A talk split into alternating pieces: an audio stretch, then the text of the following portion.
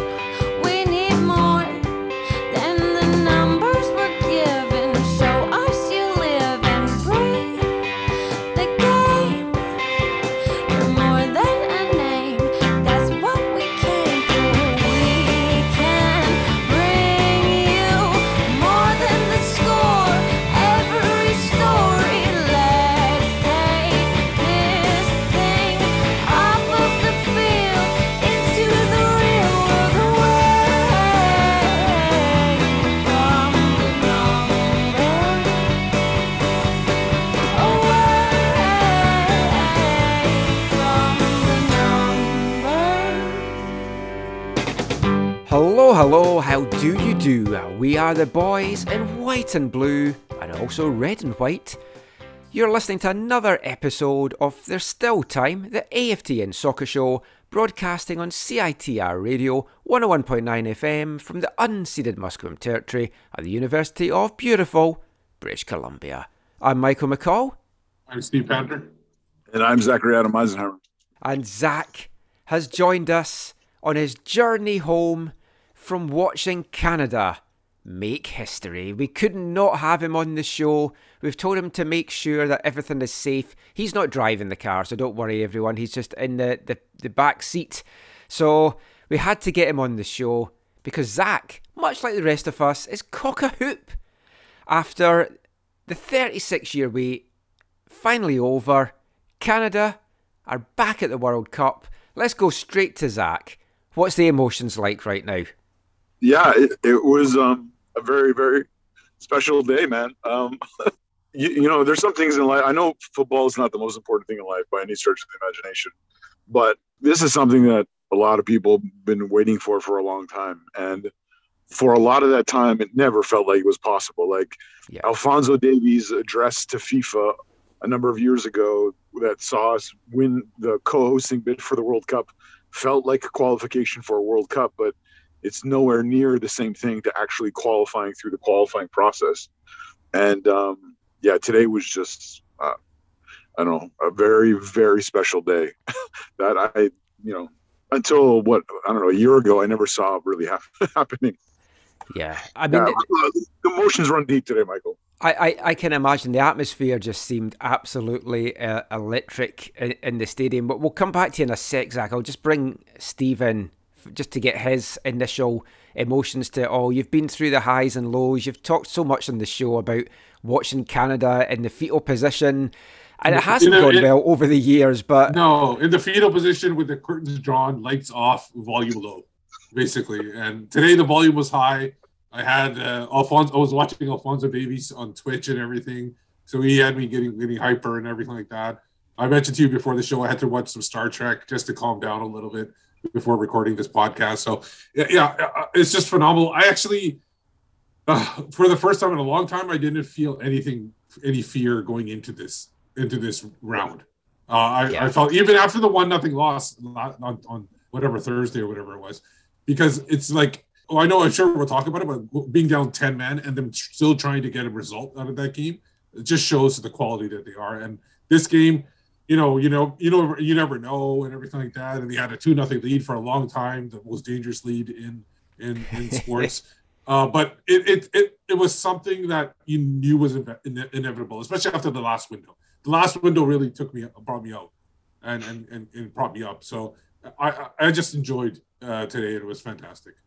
I, I think today it, it was for me. It was pretty much a formality. That this whole three game period was because they they were basically already in. They they had one foot and a couple of toes already in the World Cup in Qatar. They just had to to dot the i's and cross the t's. And even after that game in Costa Rica, barring an absolutely stunning mathematical collapse in games, which didn't look like was going to be on the cards, they were there. So you, could definitely enjoy the, the game today knowing that. It, it was a, a celebratory mood. And, like, we were chatting in, a, in our group chat during the Costa Rica game. I was totally fine that, that Costa Rica won that. I know that John Herdman and the team they wanted to finish the, this qualification run unbeaten, and that would have been magical. I just felt there was going to be something so special about actually doing it on home soil and to do it in front of your own fans and to have everyone there just to, to be a part of that. And I, I was like, okay, that's not the end of the world. And y- you saw it today. And it's like that stadium, just from before kickoff to the anthems to the the first goal going in. And once that first goal went in, it was pretty much party time after that. But it, it was just an amazing atmosphere. And I've been to some Canada games over the years. And I've been to ones here. I've been to uh, Gold Cup games down in Seattle, and the Voyagers always they always brought the fire. They always brought the atmosphere. But this seemed stadium wide today. It was just fantastic, even if the conditions were absolutely freezing.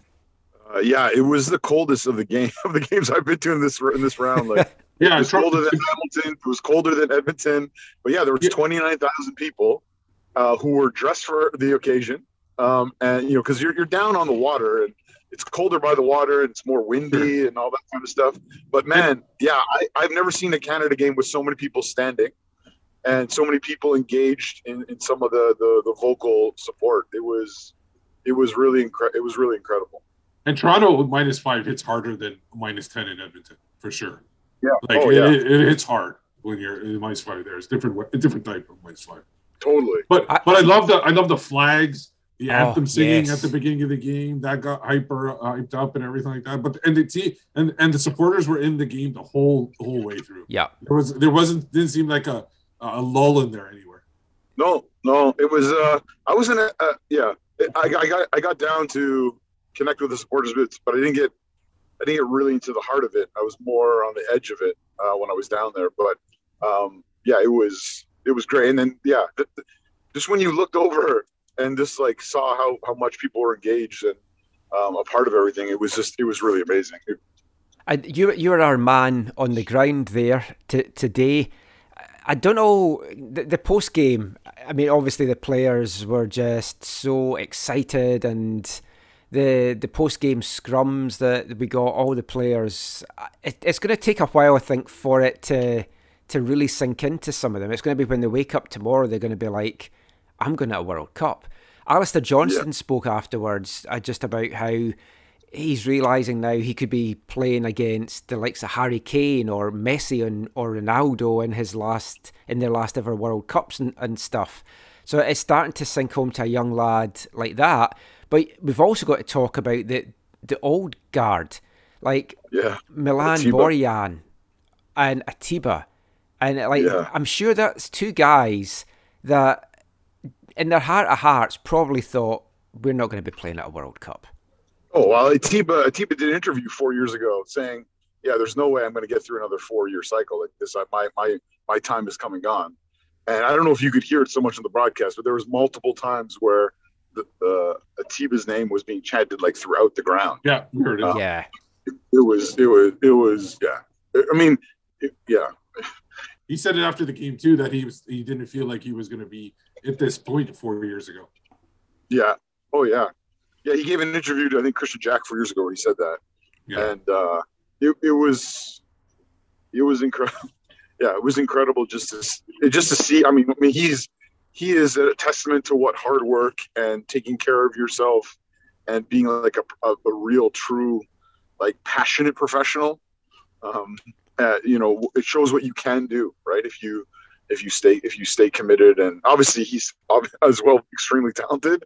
Yes. Um, but but yeah, I mean, it, it was. It, I think yeah, the, some of the biggest emotional parts of today were were for me were watching him, you know, uh, both play, you know, come on and play, and then also just you know after when they the ceremony, which hopefully we'll talk about a little bit later. Yeah, d- did you?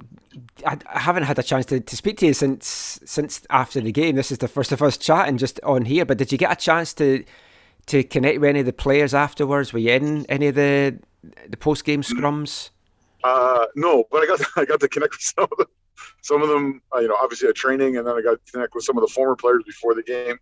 Um, I got to see our good friend uh, David Edgar, who uh, was was you know very generous with his time and uh, engaged in some conversation. And you know, every time I talk to him, I'm reminded of you know what a quality person he, he is. Yeah. Um, and then, and then I had a I had a brief encounter with with one Dwayne Dwayne De Rosario, which was was kind of humorous. Um, but um, yeah, no, uh, I didn't afterwards. No, I didn't. I didn't do. Uh, I didn't do connecting the, the way would, probably would have liked to have, but that that's okay. One of the things that I loved with the celebration after was, and I know maybe there's some people have a perspective of like they didn't win a trophy, so why were they celebrating the way they did? But like I, what they did was, you know, it looked like. I, I mean, I don't watch all the leagues, but it it felt like a Bundesliga uh, championship celebration. Like they had, like the way the fact that they brought the, I feel like all these people, the CSA, they've started to watch the Bundesliga because of Alfonso Davies, and they've seen things. Like, oh, we should do some of that because that, that's what that's what Bayern Munich does. When they win a title, they have an honor guard of former players who do do exactly what the old players did today.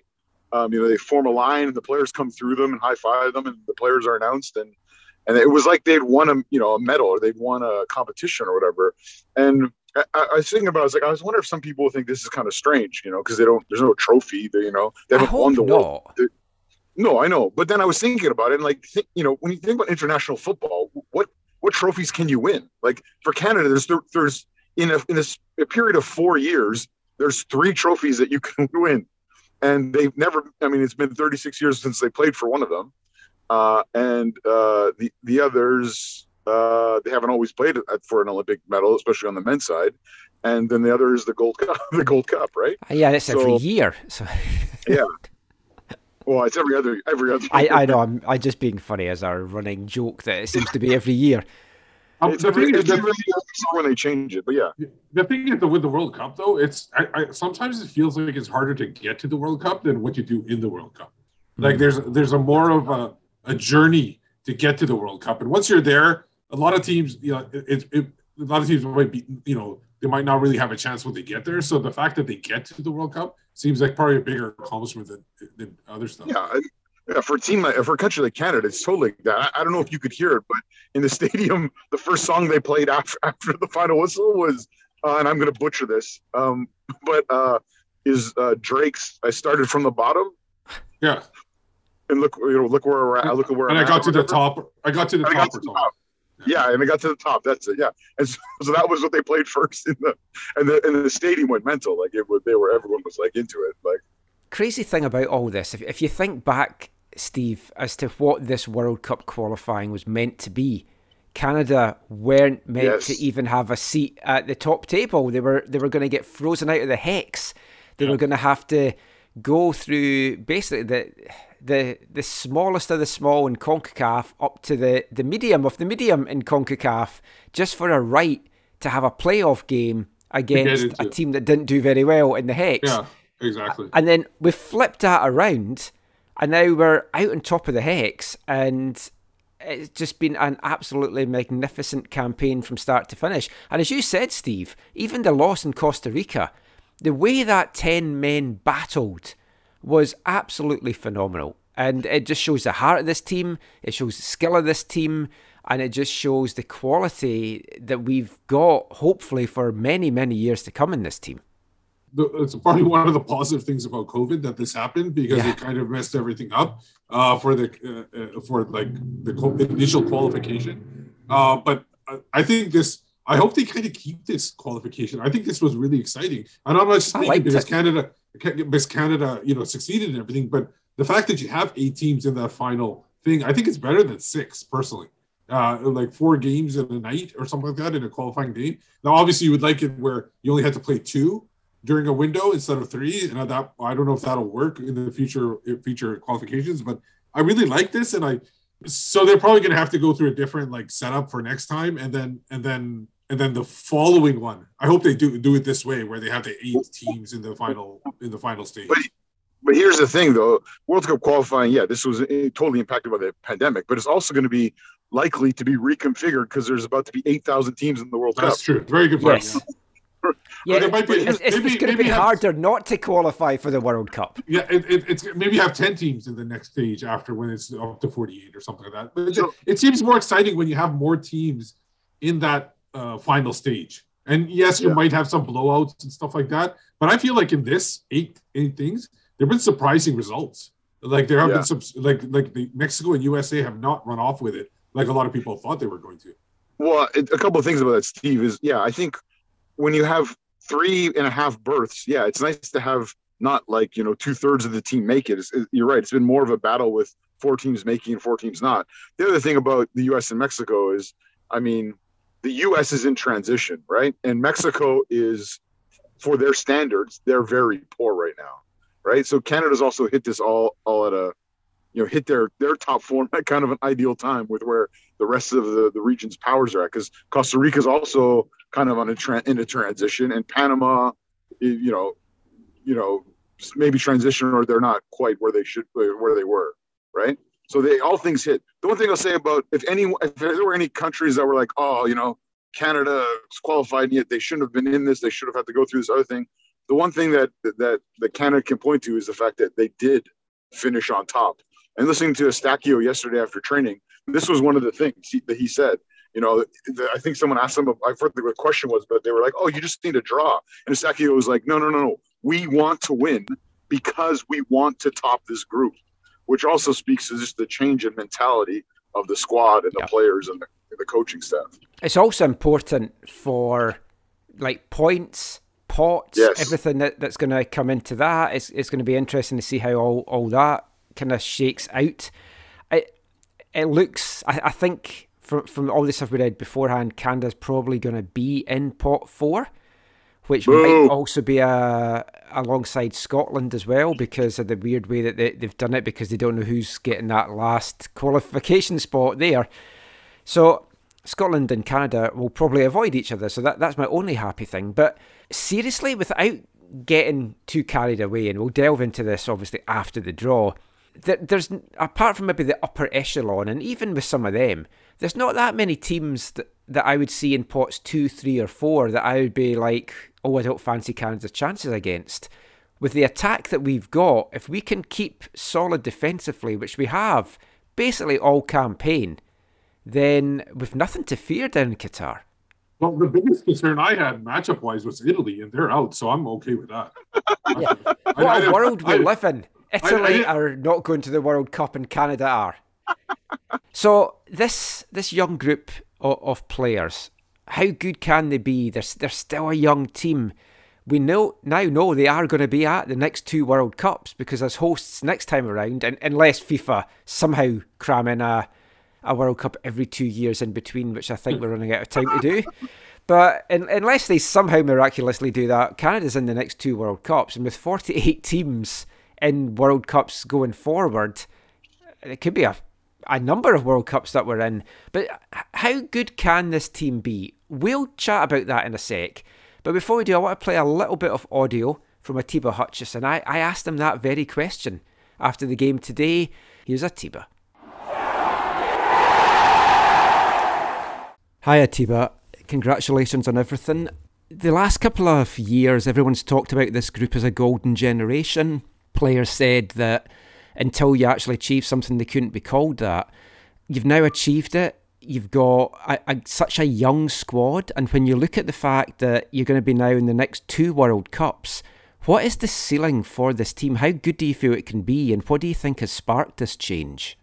yeah, the sky's the limit for this team. Um, there's just there's so much talent in in Canada now, and uh, you know, just players keep coming through. Uh, I think that's what you need to to be a strong country and uh, to do well, um, not only in Concacaf but in, in world football. And I think uh, you know we have what it takes now to just really put ourselves on the map. Um, yeah, we're just going to continue to to you know push our limits, uh, to develop, to improve.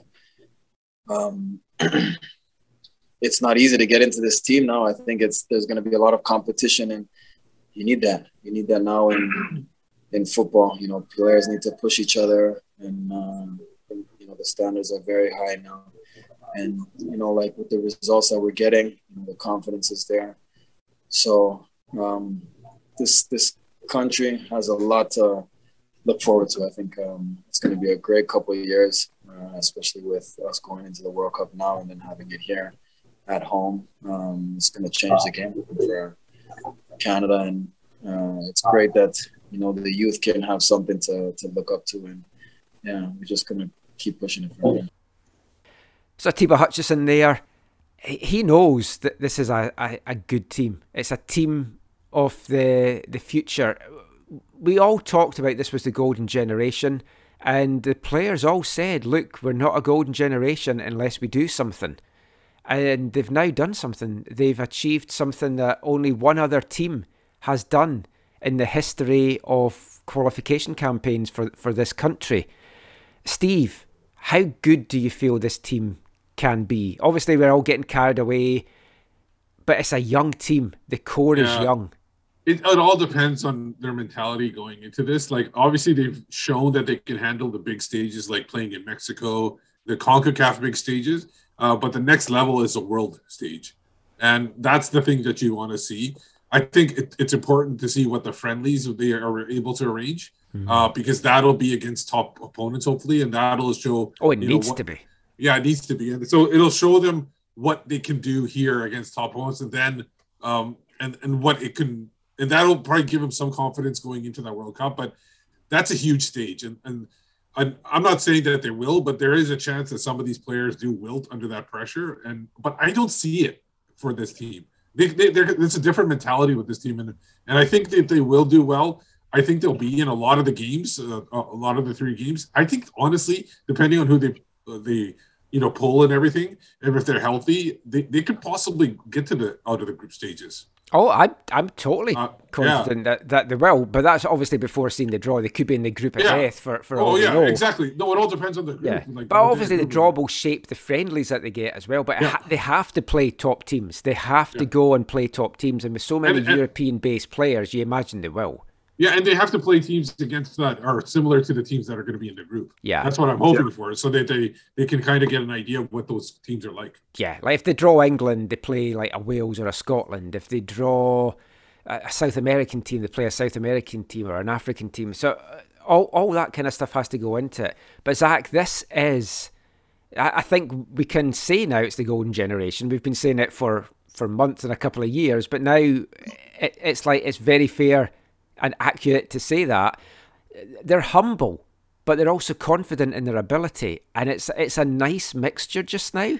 And I'm very excited for the, the next four, eight, 12 years of, of this team. This group together with young talent coming through, it feels like a whole new chapter for Canadian football. and it and it is. Uh, and part of my conversation today with David Edgar was, you know, I just looked him in the eyes and I just said, you know, I'm so sorry that you, you didn't get to be a part of this as a player. And he was just like, no, he's, just, he's like, I'm so happy to see where our country has come. And he talked, he's, they talked a little bit about coaching and how it's, you know, it's not the same as playing, but how it's, you know, it's, it's meaningful, but how he's so happy to see where the country, you know, is at, you know? Um, and, and you're right. There is, this generation has quality all over the park. Um, maybe the least amount is at center back, maybe, but there is quality all over the park. There's like dynamic players. All there- there's game changers. There's like uh, there's so much pace throughout the team as well, which is which is you know so important to how they they can play. Um, Especially when you're going to play in a hot country as well, because teams Yeah. will tire. And if you if you've got a couple of speedsters on the bench, you can suddenly bring on. It's like wow. The the other thing, I didn't ask this of him during his interview or training, but the other thing when you look at this team is there's like this, there, there there's like all these players who've come through different pathways, and it was, you know, I when I think about Alistair Johnston and his story and where he came from and his pathway to you know the professional world and now the national team and now most likely the World Cup, right? It's just, and then you look at and you look at different players. You got a, a Jonathan David who chose to go to Europe. You look at Alfonso Davies who came, you know, came through MLS. You know, um, it just it's crazy to look at all these players and how they've all come different ways and how that bodes, I think, really well for the future because all of those ways that people made it to where they are are like most of them are strengthening and getting better and growing. Um, I mean, And are, I mean, we've now got a league here Alphonso- as well for young players, and we've got an under 23 league for young Oh. players, and we've got under 19 leagues for young players. Exactly, and and I mean, Al- Alfonso Davies is like a like a uh, you know we didn't develop we didn't develop him right? When you talk, when I talk to former players they're like he is a a unicorn. You know he's Yeah. like you're never going to replicate that but we need to continue to produce good players you know and So and- what what I'm hearing is Al- Alfonso Davies is Scottish because unicorn is the national animal of Scotland. oh there you go sorry Uh, sorry to give you that but the, to go back on Zach's point about the former players, like the people that they were, like I watched the post game show like on on TV, and they interviewed quite a few players, De Rosario, uh, Forrest. Forrest actually crap, uh, like teared up, like uh, talking about what it means to the the the. And I, I feel like they're like even the the former players, a lot of them are interconnected with the national team still, Yeah. even if they didn't have a great time, like a you know great period and everything like that. Um, it just feels like that none of them like are bitter about it. Maybe the ones that we, we don't see on TV are the ones that are bitter, but not, of the, all of them are just happy for this current team and where they've come. And I I I believe that a lot of them feel like they, while it wasn't fantastic in the like in the results, but a lot of them had a contribution to what this team has now become. Yeah. And I, I, I kind of agree with that because if you think of it, 86 inspired 02, the World Cup, uh, Gold Cup or 2000 or whatever it was. And 2000 inspires some of these players now. Like it definitely got Atiba into the game and Atiba's gone there. And then now, now this team is going to inspire other pl- teams Yep. to play. It's just that we don't want that big gaps in between uh, performances like Well, we've had yeah, in the past. you look at the women's side winning a gold medal. You look at the male side qualifying for, for a World Cup. It's just such an exciting time. It's such an inspirational time for for young soccer players in this country. And as a kid watching that, we just went out to to get some takeout food, and I was saying to Caitlin, "Look at that! This kid's playing football in our complex." and it's like it was just such a nice thing to see. Um, like Zach mentioned, Alfonso Davies there, Steve. Now you were watching his, his Twitch stream today, and you, you sent me some clips which I, I tweeted out. But yeah, I, I know there's a few things you want to say about that. Yeah, know, there was some break. I thought I'd share some of the things that people didn't get to see. Possibly, I, I joined him like at halftime, basically. So it, at the halftime, we got a call from Jordyn uh, Huitema, who was who was making sure that he wasn't streaming the game, and he was just like he wanted he wanted to make sure that he doesn't get like because that's a uh, like a you get, you get dinged for that. Yeah, Yeah. So he she wanted to make sure, and then he goes. She goes, "Oh, can you call me right after the game?" And she was like, "He was like, I can't call you right after the game. I got to talk about the game after." So they were like, and then they, and then they, so they were, and then when they were missing those chances early in the second half, he was just losing it. Like he goes, "Come on!" At one point, he was like, "Tajon, you got to slide. You trying to score pretty goals, just slide and just hit the ball in the net." And then uh, he was saying Sam Adekugbe is playing like a young Marcelo. Mm-hmm. So he was Yeah. like, like he was saying that the, the uh, like he was saying where is, did all this skill come from because he hadn't seen it before, right? So he was like that. Um, uh, he, at, at one point he loved that no one was wearing his number nineteen. Then somebody told him somebody was. I think it was Liam Millar, and then he got he, he kind of got a little sad there. Uh, but it was, I think he was just acting there. I think he knew already. Um, and then he then one one hilarious part is he's uh, at one point he started talking about who's not won't be there in 2026. Like he was like, "Oh, Atiba's they're going to retire. Vitória's not going to be there." And then he got sad, and then he goes, "Doesn't want to talk about it anymore about the players that won't be in Aw. 2026." And then yeah, and I showed you the clips about him tearing Yeah. up after the third goal and all this stuff. And uh, Oh um, man, it's like it's hard not to watch that and tear up yourself. Like to see Yeah. that passion and that enthusiasm. And I'm sure some of his like people and Bayern teammates were like probably telling him, like you were saying, people were telling him that Canada's not going to qualify. I guarantee you some of the Bayern teammates probably were telling him the same thing. Yeah. And and, and then at the end of the game, he got a phone call from his mother, and and that was yeah, that was one of very the clips you shared. That was lovely. Yeah, that was a sle- that was a, and he was apparently all the Davies family will be going to Qatar. Oh. Should, should So we maybe change our surnames to Davies, see if he brings us along? I, I'm up for that if it's a free trip to Qatar. I, yeah, it, it's infectious watching it, and he's just such a such a wonderful young guy, and we were so lucky to to see him and speak to him and get to know him a bit when he was here in Vancouver, and I'm just delighted for him. I am. It is sad when you think of some of the top Canadian players that will have never played at a World Cup. And it's the same in Scotland. Like we haven't been at a World Cup since '98, so we've had a whole generation, maybe two generations, that haven't seen us there fan wise, but also we've there's been so many top players that have never played at a World Cup. So I, I think all these young guys appreciate this opportunity and what it means in their careers. John Herdman and what he's done to this programme. Now, there was a lot of raised eyebrows when Herdman got the job. There was people that said uh, uh, someone that's been in women's football can't take on the men's team. I didn't doubt that. I wasn't sure how some of the male players would maybe take some of his motivational methods. But I think all the young guys have really bought into it and what he's done. And someone said to me, I was having a chat with someone just by DM, and he said, any manager could have had this young group of players and taken them to a World Cup. I, I don't agree with that. No, I don't either. I, I, I think I think there were probably some managers that could have done it, but I don't think any manager. I don't No. think this was this. I think that's disrespectful to what Herdman brings to this team and to this program. And and, and, and, and he he he's he's a player manager where he's he's able to get the most out of the players and and I think a lot of people were were saying that he's not tactically sound. I thought his tactics in a lot of games over this qualifying window were very sound, and he played when he needed to play fast. He played fast when he needed to slow it down. He got the players to slow it down. I think he played it perfectly. I mean, in the Yeah. 15 years that I've been here, Zach, there's been a lot of head coaches at the national team, and he's just brought such an enthusiasm. And again, I said about F- Fonzie being infectious, he, it's an infectious quality. You listen to him and you believe everything that he says. You believe everything's possible. He said that they would get to the World Cup, and Atiba was asked that after the match. When did you start believing? Because John said it four years ago, and Atiba said probably just a year ago. Yeah, I, I don't know if they showed on the broadcast, but after they ran, ran to the field at the, the, the end of the game, right at the 90th minute with no time added, um, yes, after all that, actually, Herdman was the first one who ran to the supporter end to celebrate um, and, and kind of go kind of go crazy with uh, not in the fans, but like in front of the fans. And uh, he has done something incredibly special.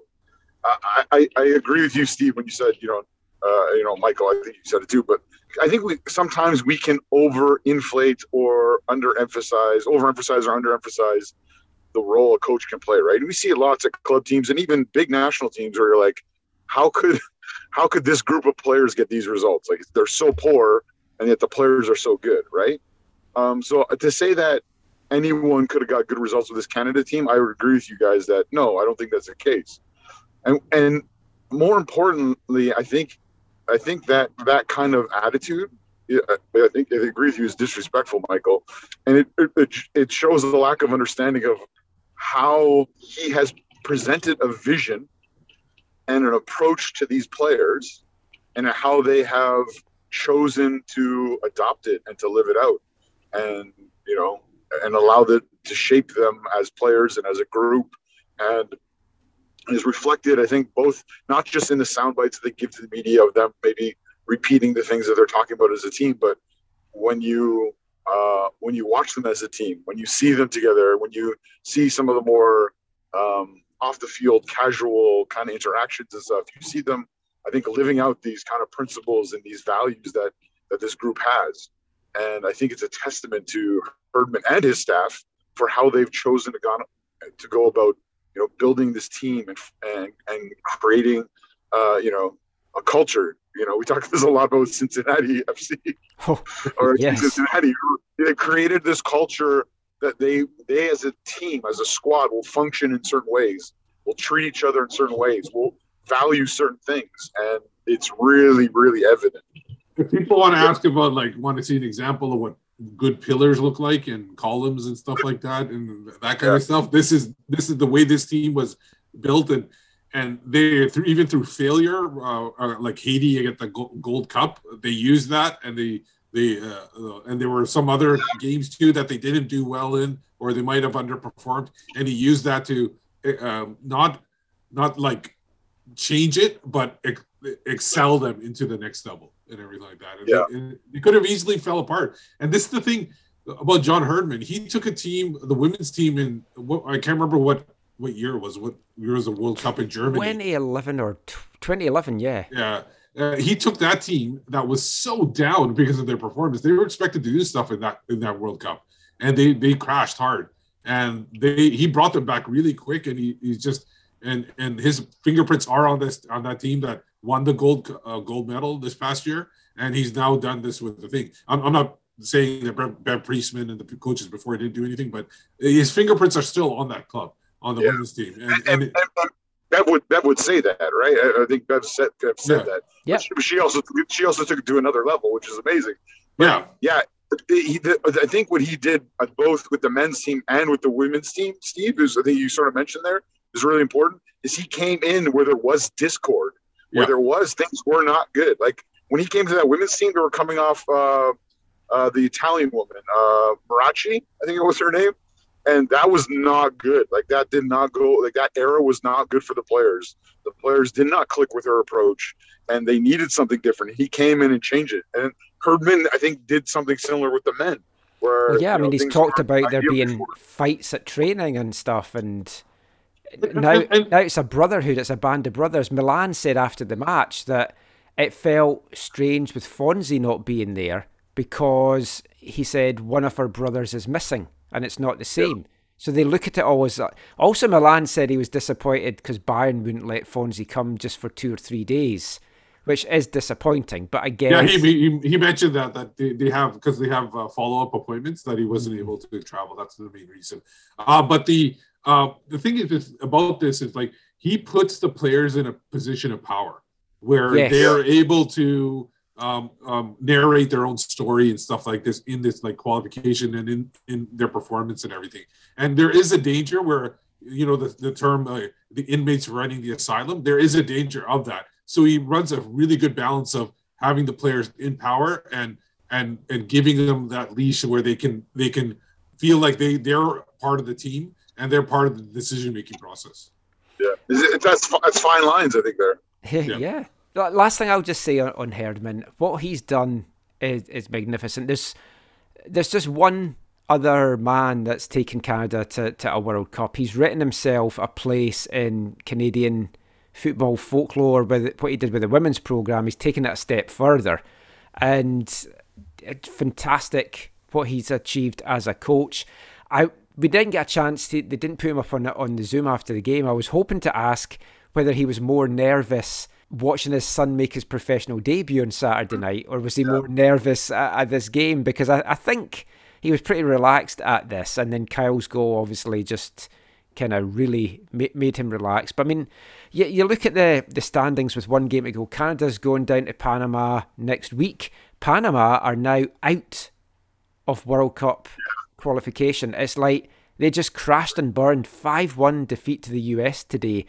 US basically barring them absolutely getting a shitload of goals against them. They're through along with Canada. Mexico are pretty much through again unless they have a, a stunning result against El Salvador and Costa Rica banging some goals against the US. It looks like Costa Rica just made such a late run that you just wonder where did they go wrong for Panama? Yeah. Well, well, uh, the only score I don't know from today is what happened with Honduras in Mexico. Uh, 1 0 Mexico, 70th minute goal. Again, Mexico have squeaked through so many games in this qualifying. I was really hoping for a draw or for uh, or for uh, Honduras to pull that off so that Costa Rica could leapfrog Mexico. But oh well. Yeah. But it's it's looking good. Last thing I just want to say about Canada in this part the abuse that Mark Anthony Kaye got online after his sending off midweek. It's, it's just appalling, and we've we've talked about it before. The abuse that Jordyn and Fonzie get for being in a, a mixed race relationship and stuff, and ah, it's it's just it's sad that it's 2022 and we're still talking about these issues. When I first started AFTN as a fanzine back in 1989, we worked closely with the Kick Racism Out of Football campaign, and they would send us like free insert fanzines to, to go out with our fanzine. And you're, you're going back 89, 90, 91, we're doing all this kind of stuff. And it still exists in the game and society. And I don't know, it just it baffles me. I hope that Mac hasn't been too upset by it.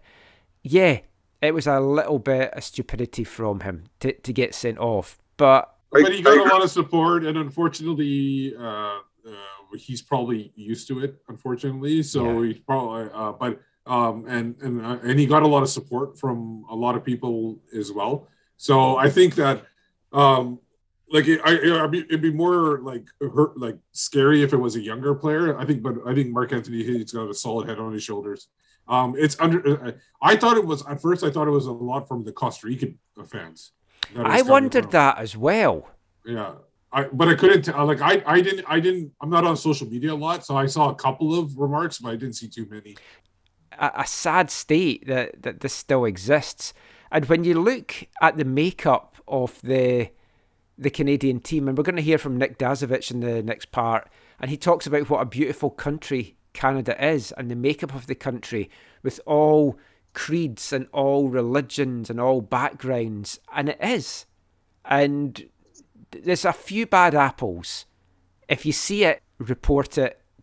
Yeah, I, I agree with you, Michael. That yeah, I mean, I think Mark Anthony's Mark Anthony Kaye's performance on the field was frustrating as a fan, and I think he knows that. And Herdman's comments, I think, are you know, you know, he said, yeah, you realize, you know, you made a mistake, whatever, but it's part of the game. It happens. We we love you, we support you, whatever. But yeah, someone making an error in a football match is, is no excuse for someone to racially abuse them. Like this is it's a it's appalling. Uh, I haven't looked at this stuff, but I heard from people that maybe it was like I don't know if these were like fake accounts or people just making up accounts so they can't be, you know, they're not like their Yeah. primary accounts or something. But but regard regard that doesn't matter either. Th- th- This kind of thing can't happen. Like it, uh, it's it's it's ridiculous. Yeah. Hopefully, we won't be talking about stuff like that again.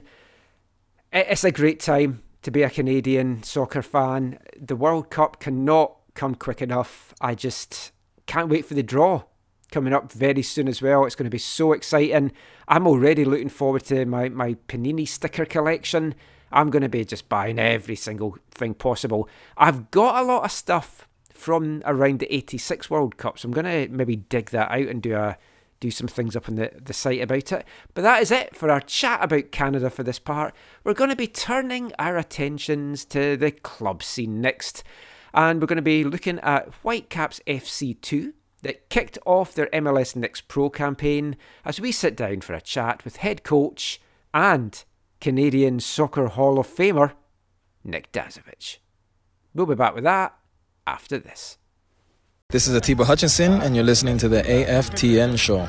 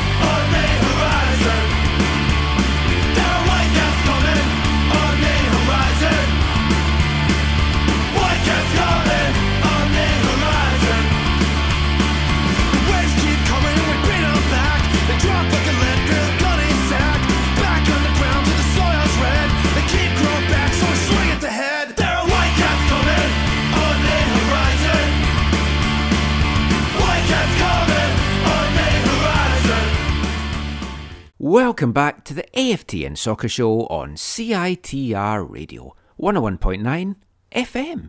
And kicking off this part, all the way from Sydney, Australia, although they are more based in Europe these days, punk band The Rumjacks with their new single, Whitecaps. Thought it was very apt for what we're going to be talking about in this part. Recommended to us by listener Fully Aroused, so thank you for that. It is a fantastic song. And the lyrics there, there's Whitecaps coming. And they're coming to a new league WFC2 are back. They kicked off their MLS Next Pro campaign down in Houston on Saturday night. We'll talk about that game in the next part. But we're just very excited here at AFTN to have the team back. Looking forward to that home opener at Swangard Stadium against Portland Timbers on April 10th. Free to season ticket holders, $10 to everyone else. So get along and cheer on the young guys. Hopefully, you got a chance to check out my series of articles over the last two weeks on AFTN, just profiling the squad. If you haven't, go there now and check it out, aftn.ca. It's a very exciting squad that Nick Dasovic has put together. Looking forward to seeing how these guys develop, perform over the course of the season. There's a, a lot of very promising young talent in there. And the man tasked with leading them to success on and off the pitch is Canadian Hall of Famer Nick Dasovic.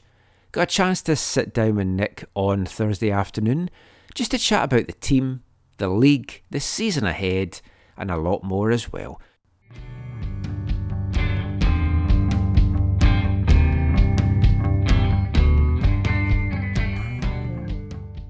Thank you for coming back on the show, Nick. It's been a while since we we spoke. I think we we last chatted when you first came back into the the Whitecaps fold, and obviously a a lot has changed in those couple of years. You're now the head coach of the new WFC two team. How looking forward are you to this new season, an actual competitive season after what the last couple of years have been like? Yeah, I think I think as a staff, we're we're nowhere as close excited as the players are. Um, you know, we've we've grinded it out through the pandemic. Uh, you know, we've I've gone from being the 23 coach before development into the 19s, and then I had the 16s for a little while. You know, then back to the, the 23s, which then became the MLS NP team. So we've had a lot of different moments, but we've kept going. But you know, my I've always felt the hurt of the players because you know when the players look down south, a lot of teams didn't stop doing anything. They kept playing leagues, they kept doing their thing. So in essence, our guys have possibly lost two years of development, but at the same time, we kept them ticking over. I thought we did as good as jobs we can do, and now I'm really excited for the players to be able to showcase themselves, to have that taste and feel of what it means to play uh, in a proper league with standings where points mean something. You know, we had a little taste against the first team at BC Place, a little kind of that little small little opener where you could see the nerves of the players even that day. Um, but I think it's a great opportunity and everybody's looking forward to it. You know, and for me as a coach and our staff, we, we know that, um, you know, yes, the objective is to win games. That's it's a professional league.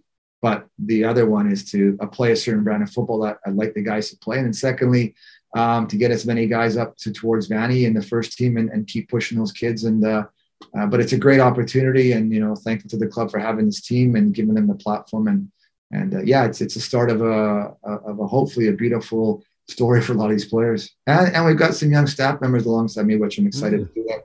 They can then get a chance to get their feet wet and and you know some young good Canadian coaches, and hopefully we can produce some of them along the way as well. Yeah, the like looking at the, the, the team, like when when we had WFC two before, it, it was great, and then everything changed, and then a lot of players have lost a, a couple of years with COVID and with other stuff. When you look at the under 19s this past sort of year playing in the Fraser Valley League, with all respect to them, it's not a massive test. Some of the teams, I think, it was fair to say. And then you've got the friendlies that the under 23s have played. You, you touched on it there, but what exactly is this team now going to mean to the club going forward? Yeah, I mean, for, I think the Fraser Valley has been has actually has been good for the 19s. I, I, agree there might be one or two games that like okay, it's you know, and I don't want to be disrespectful, but it's a moment where some of our players that aren't getting minutes get a chance to then at least yeah. get some, some some really important minutes. But I mean, there's you know, let's just say Tigers are in that league, and you know, you look at what they've done. They went to, to Edmonton and played CPL team and ended up you know three three game with them. So they, they, you know you can just see the quality. Abbotsford the quality and you know Valley Camp. So there's a lot of teams in that league. So I think there's a lot of good moments for the 19s. Um, for me, this team is you know, for me growing up, growing up to football, I found the most difficult years was 17 to 23 um, because you're leaving your youth, development. You're now going into senior team. There's not when I played in Europe at a youngster, I went to back to Croatia and I played at Dinamo Zagreb, and then I wasn't quite ready for Dinamo, so I went to a lower. They had fourth, third, second, first. They had all the different platforms. So I went down to third division, got my feet wet. We're here in Canada. Where do you do? Where do you go? So now that we have this MLSNP, we've also got the, you know, the CPL there, where the guys, you know, end up going. And there's good stories of Whitecap, yeah, Whitecap Academy kids going to CPL now back in the MLS. So it's it's the more avenues we have for kids to play is the better. And I think we lose kids between 17 and 23. So having this here is an incredible environment, incredible uh, uh, a, a, chance for the kids to showcase themselves, but to continually play uh, and to test themselves. The MLSNP will be a competitive league. It'll be it'll be difficult, um, but it's a great great way for them to test themselves. But um, we need we need this, and we needed it, and we're going to need it in the future, and uh, and hopefully it's it, it's a platform that's going to continue to remain for years and years to come.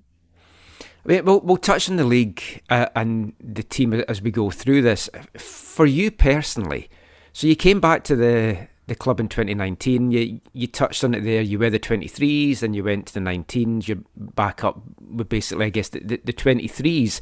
What interested you in this job in particular? What made you want to move back up again from the 19s? Yeah, I did. I was uh, I was at San Jose with Mark Watson. We were, you know, I was I was an assistant coach, and then when we when he was relieved of his duties, I went along with him in 2014, and I decided to come back home after being in Toronto and then in San Jose and some of the national programs. And I decided to stay home and be, you know, be a dad and be a, a husband and just take care here and just kind of get back in the environment. And so I did the TSN for many years with uh, Peter Schaad and things like that for to keep myself in the game, but then I did a lot of stuff on the side uh, with different individuals. Uh, you know, myself and Andrew Neil had a company together. We had a development company with individual athletes, etc. Um, then it came to a point where it's like, and I remember talking to Marc Dos Santos, and you know, he's like, "You got a pro license," you know, and he's kind of said to me like, and I don't, you know, you kind of shit or get off the pot, like. What do you want to do? You want to coach? And he was kind enough to when he called me and he got the job. Are you interested in this job? And you know, when Mark came in and I, I had worked with Philip in the past, he was my assistant coach for the U20 team for two years. I had a relationship with him. And then when this opportunity came up, I thought, yeah, I'm ready for this. And I kind of want to, I want to get back in the game. Uh, and I want to go back in the game in, a, in, a, in, a, in an area where I feel I've got experience, which is that development area, and then and move on from there. So um, it was kind of a no brainer to get back in. And then obviously, you know, we had that year of uh, the 23 team didn't have a league, but we played 32 games, which included games in Mexico, games in England, games in Korea, and then some university games, Tacoma Defiance, things like that. We, we actually put together a decent schedule to give the kids. And then from that team, you know, Baldy came through it, and Patrick Metcalf, and Theo Bair, and um, Damiano Pecile and Simon Colyn and Gianfranco Facchineri. And, you know, the names go on and on of players that, you know, uh, Odunze, uh, Chituru. So we had a, we had a list of players that they might think back, wow, what a, it wasn't a great moment. What's the point of that 23 team? Like, well, it served a purpose for those kids and it gave them a platform to play in. And if we didn't have that, maybe we'd be even another year behind. So um, that, that was something that was, as a group, we were very proud that we could develop those players and move them on uh, you know, and some got moved up to the first team. Unfortunately, some didn't pan out, but they've still gone on and they're playing in different clubs in Europe. So we did serve a purpose. And I think we need to continue to serve a purpose to these players and give them a platform to play. When you look around the, the academy just now, from the 23s all, all the way down, what what's your feeling on the state of the talent coming through just now? We've had it in bursts.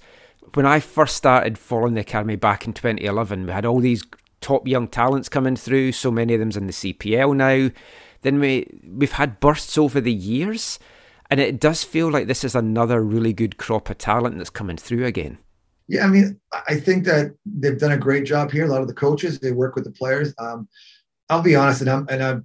Vanni Sartini for me has been uh, he's, he's an incredible, beautiful human. He truly is. Um, I've I've been fortunate to be in his company now for three years. Um, even when he was assistant coach to Mark, we spent a lot of time together on one-on-ones talking about football. He's a wealth of knowledge. He's an incredibly humble person. Um, he's passionate about the game. I think by him being with the football club right now in the in the coaching methodology department, which he's also part of, and he's got a lot to say. Uh, because of him here, A lot of the young coaches will become very good coaches, very good coaches under his guidance. Um, again, he's very, very uh, humble. He lets you do what you want to do. Uh, he's very open to different discussions. He's not a my way or the highway scenario. Um, every team can play the way they want in the academy, uh, which is great because it gives every coach an idea to play his own way, to to kind of experiment with things. So, uh, you know, and I think alongside that, it's helping with the development of the players because I feel the coach is getting stronger and stronger every day, and a lot has to do with Vanni Sartini. Um, uh, he's really an amazing, um, amazing human and ma- amazing individual. And you guys know you deal with him quite often. And Yeah. um, he's an incredible, like I said, I, I- you know, he's, a, he's an incredible person to be around. Uh, I've learned, I've learned so much in the last three years as you know, an elder statesman, but he still taught me a lot and how to look at the game differently. And and uh, it, it's been it's been an eye-opening experience being with him. Uh, and then in saying that with the talent, I think that we always talked about okay, let's let's try to let's try to look at a local talent first and foremost. And you know, when you look at the game that we played with against um, uh, the Whitecaps first team, uh, that one game, I think there's like on the pitch. I think there was somebody mentioned it might have been Luca Della Pace from BC Soccer because obviously it's something he's proud of, but there might have been 11 or 13 BC SPL players there. So there, that's a really healthy number. So what we want to do is hopefully try to do give the local talent the opportunity to be part of our programs, but at the same time, we're still looking elsewhere. Obviously, we've got our academy centers where you know there's some incredibly good work to be done right through the right through Canada. So it's still one of our options. But I think we're starting to feed into our own backyard a little bit more. I would say. Um, but uh, there is talented kids. Um, we just got to keep. We got you know we got to keep keep doing our job and keep engaging the local communities and and and hopefully have them start continue to give us those players and things like that. But I, I think I think there's a I think it's a healthy stream of players for sure. I'm very careful saying golden generations or this is this crop's great or because it's every time I give those kids that that label of golden generations, they're now in a different. It's like no, no, you're not a golden generation. For me, the golden generation, Mexico is U17 win the World Cup. That's a golden generation. Mexico's U20 win a World Cup. That's a golden. Mexico wins Olympics. That's a golden generation. Um, the team that we have, in a, you know, the Canada national team, we could become a golden generation in CONCACAF situation, and then we'll see what happens later on. But so there's a lot of exciting times ahead, um, and you can see just how many kids are. Our national teams are it's scary talented right now. Like, Oh yeah. it's it's incredible, you know. And I'm telling you, I, if I was in that World Cup draw, because we're going to get in, but if I was in that World Cup draw, I wouldn't want her to face us right now. I really wouldn't. It's an incredibly gifted team. Yeah, I, I'm hoping if Scotland get there that Scotland avoid Canada because it's like I don't fancy our chances of getting past Canada, and I- there'll be a few countries, especially European countries, that don't fancy that. No, I would I would agree with you. So it, it's look, we're all the way through. It's an exciting time for the for, for the Yeah. club, for the country. Uh, I think with the pandemic on its on its way out, and which hopefully gets some kind of normal life. I think we're crossing the border tomorrow, which I haven't been on a plane in over two years, so it's going to be an interesting moment for me too. So I let alone the kids that are going on a flight to Houston and playing on a, you know, I think the game's the game of the week on the MLSNP. Yeah. platform. So, you know, now it's like a little added uh, tension to the players, maybe, and anxiety and a little bit of stress. But my job as a coach is to put them in stressful situations to hopefully they can come out of those on the better side that we can then grow them as, as athletes. So if they get to the first team, it doesn't feel as daunting as it should, you know? So when you're looking at the young players coming through, so obviously we've loaned out a couple of guys. Cam Habibullah's over at Pacific. David Egbo's gone down to the USL. So when you're looking at these guys coming through, what is the discussion like, and how do you decide? Right, this guy's going to be MLS Next Pro. This guy's going to go on loan to the CPL. This guy's maybe going to go down the college route. This guy's going to go somewhere else on loan. their their discussion every player has a different has a different path with a different story. Um, and we have to be careful of picking the right one and helping that player choose the right one. Listen if if there's a kid that has got a scholarship from harvard waiting for him that's going to it's, it's, it's worth three four hundred thousand us you really think heavy about that one right? Because he's still going to be playing football he's still going to be able to get his education he's still going to come back to our into our into our you know into our academy later which may be first team. So we have to be careful what we do. Um, look, the kids that are part of the MLS Next Pro are kids that even if we feel there's a five percent chance of them being part of the first team one day, we'll we'll continue to develop them. Um, we talk about um, the players understanding. I call this a bus stop. you know, for me, it's like you're in the MLS reserve team, second team, one or two years max. If there's a young, young player that we've got, that we've talents and he's with us, then maybe he gets two or three years. But for me, it's you come in, you try to prove yourself. If you can make the first team, if they see value, they keep you. If not, we loan them out again or push them in a different direction. Um, you know, and I think players like you know like Cam and like I said and David Egbo, th- those are different. They're first team players. You know, they're signed players, uh, so they have a different pathway. These guys were signing kids in the MLS Next Pro. Uh, that's we're thinking if they have a if they have an, an opportunity to one day play at the Whitecaps, we take a look at them. We give them a chance to grow. If not, we move them forward. And, and and we we don't just want to move them forward saying, hey, thanks for coming, good luck in the rest of your life. We want to say, hey, here's our roots. We've got college recruits working with them. We've got local, obviously everybody's got an agent now, but hey, listen, there's other opportunities in CPL, in other leagues in the States, in Europe, etc. So we're trying to help everyone when they leave here to try to facilitate something. Um, I don't think there's, there's no clear pathway. I keep telling the kids at at 19 or 18 years old, 18, I was working construction as a laborer in Vancouver. At at 20, I had a professional contract man from Dinamo Zagreb. How did it happen? It it happened. And there's there's different determination factors, how it got to be there, why did it happen.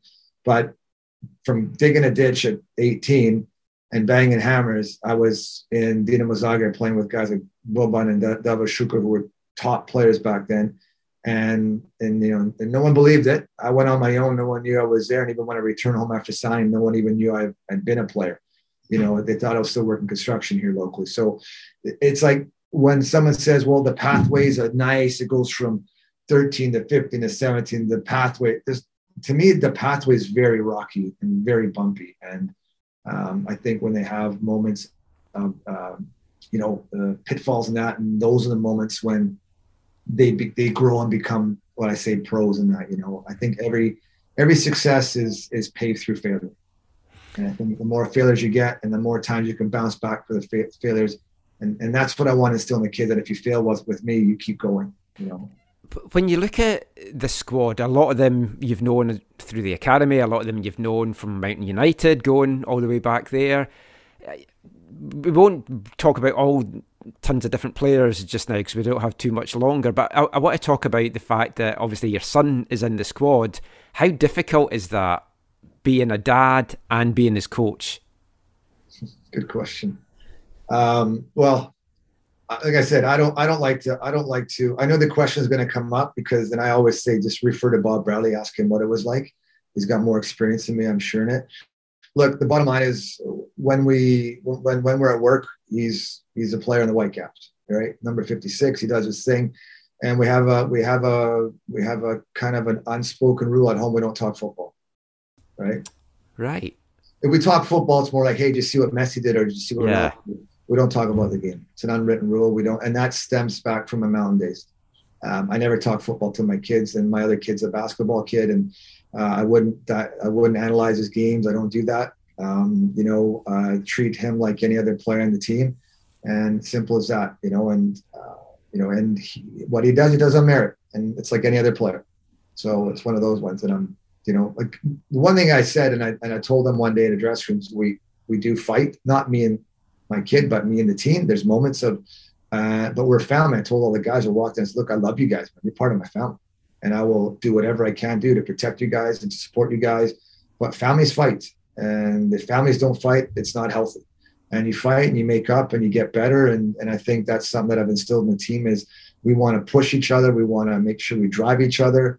And when we do get to a moment of confrontation, we want to have it out in the right way and grow and become better. And like I said, I don't. Um, it, it, again, it's probably harder on my kid than on me. I, I don't really care that he's my son in that in that sense. Yeah. You know, I don't look at him that way. Um, and uh, you know, that's just the way it is. But uh, yeah, it's.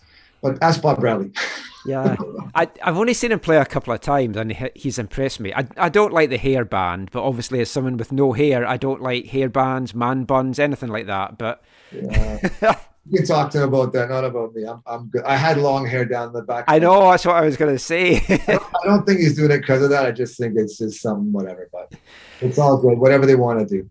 so this league, no one really knows what to expect from it right now because some teams might be putting lots of older guys, first team guys, really going for the win. Some guys, it's going to be younger academy guys.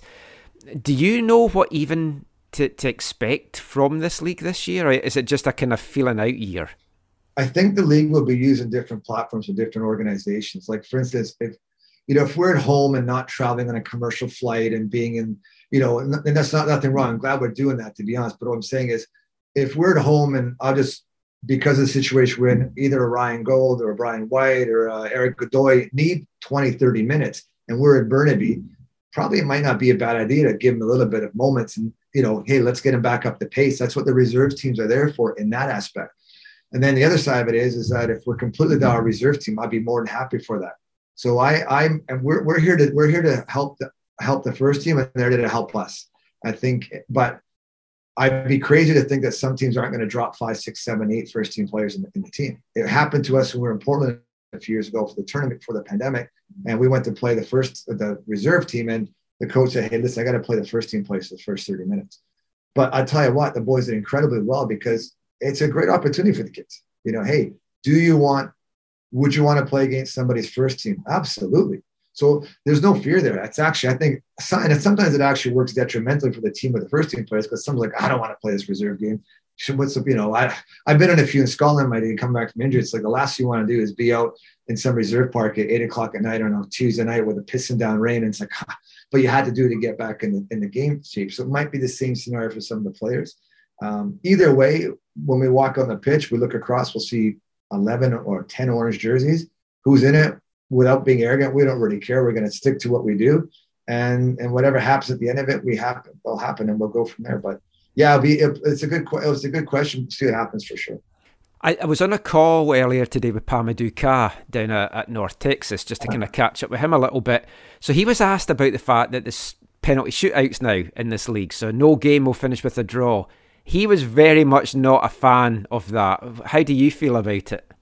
Yeah, you know, it's funny. I mentioned that to the kids and the team, and they were like, "Yes." So I thought, okay, if the kids like it, it's not about us; it's Ah. about the guys, right? So there's different ways to look at it. Listen, I played in the C, the APSL or A League, whatever it's called back in the day. We had a shootout, 35 yards, Yeah. running the games. Um, to be honest, if if they want to make that as a as enticing moment, I don't really care. It's great. If the kids, for me, if the guys like it, then let, it's I'm all for it. For me, it doesn't really matter. I used to play in Croatia third division when we had to finish games in penalty situations because at that time we were it was thought of being a very corrupt league. A lot of games were being sold. Ah, to limit the sold, they had to do penalty kicks. This is a different situation. This is basically, uh, let's see what happens. We've been practicing and we do take all our notes and we do all our graphs and we've been taking a lot of penalty kicks and we try, but it's nothing like taking a penalty kick at the moment when there's a camera on you and things like that. But yeah. we're looking forward to it. We're looking at the guy, like I said, if the guys like it, I'm all for it. I won't see, I think it's stupid or dumb or, hey, why not? If it gives them an extra bit of incentive and let them have a good laugh. The other one is you can go on road trips and pick up two points. Yeah. And you think about winning three or four tied games, you could be in the playoffs because of those extra three, four points. So, you know, our guys have been training with it. They love it. So if they love it, I'll love it. Let's go. Let's get on Great. with it. Yeah. Last thing, you played with the national team 13, 14 years. You're in the Canadian Hall of Fame. When you look back at your time playing, did you ever think Canada would be at the stage it's at now? We're recording this before the Costa Rica game. It's going to go out after the Jamaica game, by which time we should be at the World Cup. Did you see this moment happening? you know what? I'll be honest. Like if we go back and I don't, the 1994, we were we finished second in our group. Well, that in today's hexagon, whatever you want to call it, national octagon, whatever it is, we would have been in the World Cup because we finished second, Yeah. Right behind Mexico. U.S. were already so they had to go through the back door. So even in '94, we had a very strong team. Then in '98, we aged out very quickly, and then by 2002, things were broken. The system was broken. Um, did I ever think we'd be this deep? No. I don't. I don't. I think there was no doubt I ever thought that Canada's going to. Canada was and is a good team. Yes, we had a lot of talented footballers, but not with this depth. This depth is is crazy depth. And you think back a couple of number of years ago, it wasn't the. Um, I think they had more kids from the, the the private academies, like your Sigmas and your teams from back east, that were representing their academies in the national team than the actual professional academies. So they have a lot to do with what's happening. So do the professional academies. Now what's happening in Vancouver, Toronto, Montreal, then all the different academies and CPL, and then League One. When you look at how many of those kids play League One in Ontario that are playing for the national team, it's actually staggering. So we've, as a country, grown up. Um, we got a great leader in John. He truly is a, a creative culture. Um, he's done an amazing job with that group group of players. Um, his buy-in with the players, the what's he done with them, it's it's it's impressive. And then he's got a, a right good team. Like, I mean, you know, but saying that, he's got part that I love about Canada. You got stories like you know Milan had to leave former Yugoslavia, the family left, I think, and then you've got guys like you know, Alfonso Davies, who's been in a refugee camp. We're a like we're a beautiful country. We truly are. We're it's a magnificent country, a country full of diversity, full of different kind of ethnic groups, full of different religions, and we're all coming together. And it was we we always talked about it. You know, I talked to Craig Forrest a lot and those guys, and they always said, man, if we can get our act together with the different people that we have in this country, man, we could be scary. And I think right now, I hate to be too, but we're scary. we're a good team, and we will finish top with it. We will finish top. No, it's it's it's really exciting to be part of a country that's it, that's in this because everybody's feeding off the same energy, right? But it comes down to the leadership. Uh, John's got a lot of great great vision there, great ideas, and and I'm happy for him and um, happy for the group, and and yeah, I'm looking forward to the to the draw. Like you said, hope we don't get Scotland or Croatia. Yes. Well, thank you so much for your time today, Nick. Good luck with the season. Look forward to covering the team this year. I'll let you go and watch the World Cup qualifiers just now. And yeah, Cheers. take care. All the best. Take care. Talk Thanks. soon. Bye.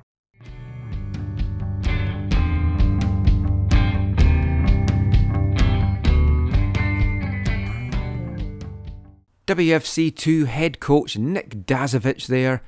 He's got a lot of experience to impart to this group of young players and building a really good, solid family unit. As a player himself that went over to Europe at that young age that he talked about there, and he's had the experiences of playing in Europe, playing in Canada, playing for the national team at various international stages this is a guy that this group can learn so much from. And it was interesting as well, him talking there about how the young coaches at the club are going to learn a lot as well under Vanni Sartini. That's what this league is about. It's for finding that footing to have a look at these young talents, decide who needs to stay within the club setup, what ones might have to go out on loan, or what ones are just going to have to cut ties with altogether. We got our first look at the team down in Houston on Saturday night, their season opener. We will be back talking about that after this. Hi, I'm Alfonso Davies, and you're listening to the AFTN Soccer Show.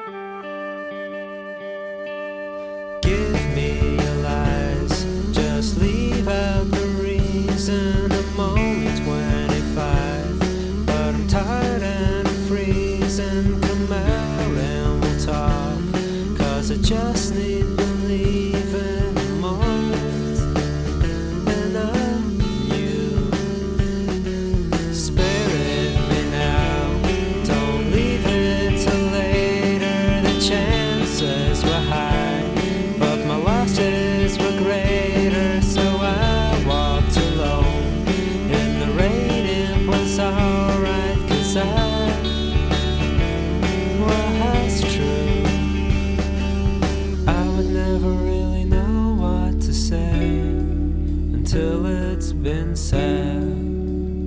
I was scared, but my values were red. Take me out at the break of today. Take me down, take me out. Welcome back to the AFTN Soccer Show on CITR Radio 101.9 FM. And kicking off this part, it's that sad time of the month where we come to the last song from our Artist of the Month. For the month of March, out of Glasgow, Scotland, it was the Delgados. That was the song, the opening song from their second album, 1998's Peloton, and that was Everything Goes Around the Water. Hope you've enjoyed listening to the Delgados this month. We will be back with a new Artist of the Month next time round. But let's get back to the football chat now. Just before the break, there, we heard from Whitecaps FC2 head coach Nick Dasovic, and WFC2 kicked off their MLS Next Pro campaign on Saturday night at a rugby stadium in Houston. Who knew one of them existed? But apparently they do. Aveva Stadium went down to a narrow 1 0 loss. Narrow on paper. On the pitch, they were pretty much out hustled, definitely outperformed by a much livelier Houston side that probably should have won by more than the one goal that they did. The only goal of the game came in the 20th minute. Fantastic free kick from Marcelo Palomino. Beat Isaac Boehmer, all ends up, flew into the top left corner. Great strike, great free kick. I'm not saying Boehmer would have been able to get to it, but as he lined up for the free kick, I said to my wife, who was sitting beside me on the couch, with no interest in the game, but I like to talk to her during these games anyway, I said, Oh, he's got an awful lot of space to his left as we look his right. And there was, and that was exactly the space that Palomino found.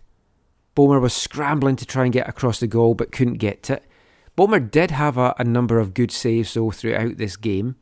A deflected effort in the second half almost put Houston 2 0 up, and the Whitecaps were just simply not at the races in this one. Going into late in the game, they hadn't even registered one shot on target. They did finish the game with one shot on target because they had a bit of a, a late foray in the in the closing minutes, a little bit of a flurry, kind of turned the, the pressure up a bit in the last five minutes plus stoppage time, carving out a few half chances. But I think Houston were very deserved winners from this one. But it's building blocks. It's all about just starting this team, getting them finding their feet, getting them to get some chemistry, finding out what players are, are maybe going to thrive best at this level. As Nick Dasovic talked about in the last part, different teams are going to use this league in different ways. The Whitecaps have gone very young. They've got a lot of their academy guys moving up to this team. Only two first team players loaned to the squad for the season so far, that being goalkeeper Isaac Boehmer and centre back Matteo Campagna. Houston as well did have a, a, lot of academy products in this team, but they also had a, a few first team guys in as well, including the match winner, Marcelo Palomino. And it, it feels like it, it could be a, a tough first season for WFC2, but it's also going to be a great test for them because through adversity, in a lot of cases, you kind of find out just what the mental makeup of a lot of these players are. But they certainly weren't disgraced in this first appearance. Far from it. There, there were a lot of positives to take from it. They were outshot 22 to 8, Houston having six on target to the, the Whitecaps one. They had the better of the possession, but their passing game was good. They moved the ball around well. Defensively, they looked very solid. The, there was a couple of really good standouts there. Christian Campagna, for me, is the guy from this group that I think could be the guy that gets the next MLS homegrown deal. He's certainly got that potential. Very talented centre back, tough tackling, and it's great to see the Campagna brothers in the back in that back three playing together. Kind of warms the cockles off your heart. Ali Ahmed as well, I thought had a, a really good game as wing back, especially in the later stages. He was really getting forward, and I think that's what they need to try and do get him more involved in the game, get him going forward, running at the guys. Because where it really fell down for WFC2 was in the middle of the park well, I'm sure they do kind of want to mirror the first team in a number of ways, but that's probably one of the ways that they don't want to mirror the first team. But the midfield just really struggled to get much going. There was a lot of passing without purpose. They weren't really putting Houston under a lot of pressure. And the intensity and the, the penetration in the final third was severely lacking. There was very few real goal scoring threats from, from the Whitecaps. Jay Herdman had a, a chance, on Antoniak. fired one over as, as well towards the end of the first half. But what you've got to remember is the first outing. They've played a couple of games together as a, a group pre season friendlies against CPL teams. Yeah, they had some, some friendlies last year as well, but that was against lower opposition. This is a team that, for a number of these guys, this is going to have been the first competitive match that they've actually played in about two years. So you've got to keep that in mind as well. So I think there's a lot to take from it. It's building blocks. And we'll just kind of see what they've learned from this going into next week's game, where they're away to Real Monarchs. Then coming back to Vancouver for their home opener on Sunday, April the 10th at Swangard Stadium. 2 o'clock kickoff, at home to the Timbers. Hope to see a lot of you along at that one. So th- this is still a, a finding out season, really, about the team. I guess it's kind of like a, a feeling out season, really, because nobody really knows what to expect from the league, the quality of it, etc., etc. at this point. Also, as I touched upon, different teams are going to use this league in different ways. Now, Vanni Sartini was speaking to media during the week and gave a little bit of insight as to how the Whitecaps are going to be using the league and this team. Here's what he had to say about that. Well, it works very well. We are very close in the sense that uh, you know we uh, we work in a way that uh, players can come up training with us, player can go down training with them or playing with them. Uh, this week we'll have uh, Isaac Boehmer and Matteo Campagna that will play with uh, with them down. We it's gonna be it's it's a constant talk and relation every day between the staff between me and Nick, between also the other member of the staff, and there's a there's a very good not only with the, the second team. There's a very good uh, uh, I would say openness and uh, clear communication from the with the first team to to the academy. At the same point, I want to highlight that. Don't expect to see the same thing or the same identity or the same tactical idea with the second team with the first team because I think that uh, uh, Nick and his staff, they have the chance. Uh, they should. They, they they deserve the chance to develop their own ideas of the game and to try to to be successful with the player that they are at their uh, their disposal and not to play a photocopy on the game of uh, of the first team. Vanni Sartini there just chatting about the MLS Next Pro League. It's it's going to take a, a few weeks, I think, for the team to find their feet, for the players to find their feet, get their groove. But there's a lot of exciting talent in this team. A lot of guys that I'm looking to see at this next level. So MLS Next Pro finally here. The action actually got underway on Friday night. In this league, there's 21 teams for this inaugural season, 20 MLS 2 teams, and one standalone team. That standalone team being Rochester, out of the ashes of the Rochester Rhinos, partly owned as well by Jamie Vardy. And they headed along to St. Louis City on Friday night. St. Louis, of course, coming into MLS next season, so this is kind of a, a ideal warm up season for them to have a look at a few guys, especially some of their homegrown guys and the local talent. St. Louis had former Whitecaps trialist Kwame Awuah in their lineup. He got the start in this one, and St. Louis came away 2 0 winners in front of an excellent crowd. It was a sellout crowd of just over 6,000, taking in that historic win for St. Louis. And I, I, talked about how different teams are going to use this league in different ways. I think you're also going to see quite a big disparity in crowd sizes uh, around the league for this one as well. Now, one other game I just want to talk about took place on Saturday night in Texas at the same time as the, the Whitecaps were playing Houston. And that was Pa-Modou Kah's, North Texas, taking on Minnesota United 2 in Arlington. Pa's side coming out 3 1 winners in a very entertaining game. I kind of had that on the, the same time as the WFC 2 game as well, and certainly a lot more action in that one. Both teams really going for it, generate a, a number of chances. I think Minnesota will feel quite hard done by that they, they've come away on the wrong end of a, a two goal defeat. But Kah headed to Texas in January to take up the reins at North Texas SC.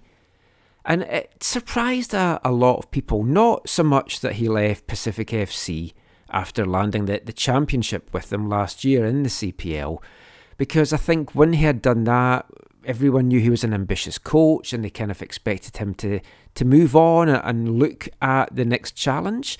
I think a lot of us hoped he would maybe do one more year at Pacific, take them on a run in the, the CONCACAF League just to, to see what he could do with that. But Pa did move on and he was interviewed for the head coaching job in MLS at Dallas. Didn't get that one, but he did land the head coaching job for Dallas's second team, North Texas. So I got a chance to, to chat quickly with Pa on Thursday about his move to Texas and the new challenges ahead. Here's Pa.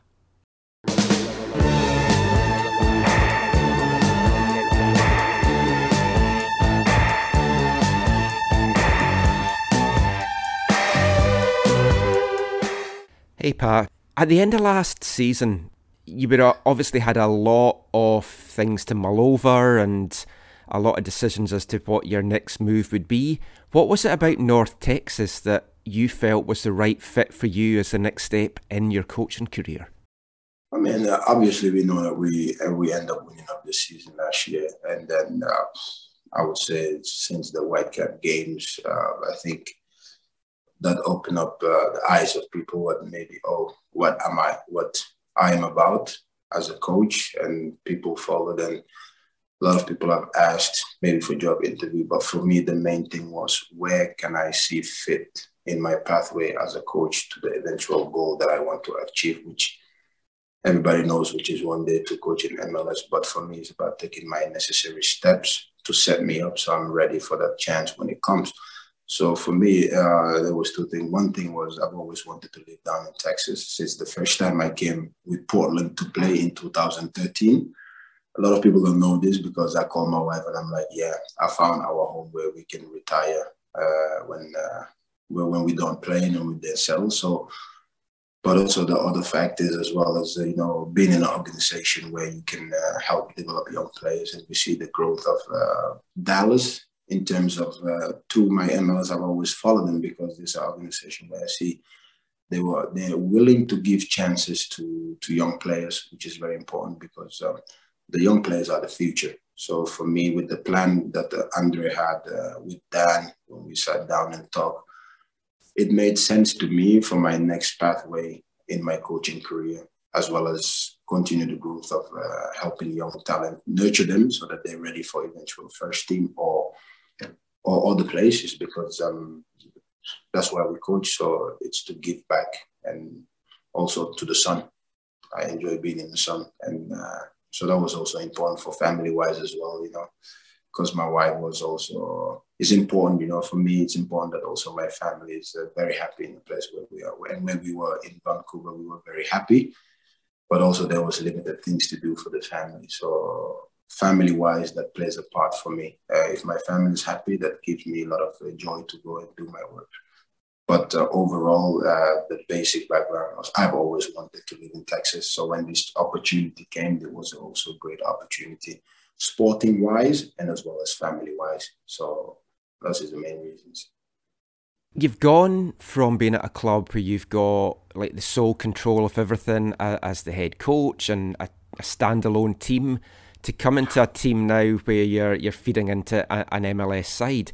What's been the biggest challenges that you've found with that, especially playing out of different cities? I mean, it hasn't been no difference to me because um, don't forget I was always I was in MLS for the past eight years. So being in MLS, you you understand how organizations work.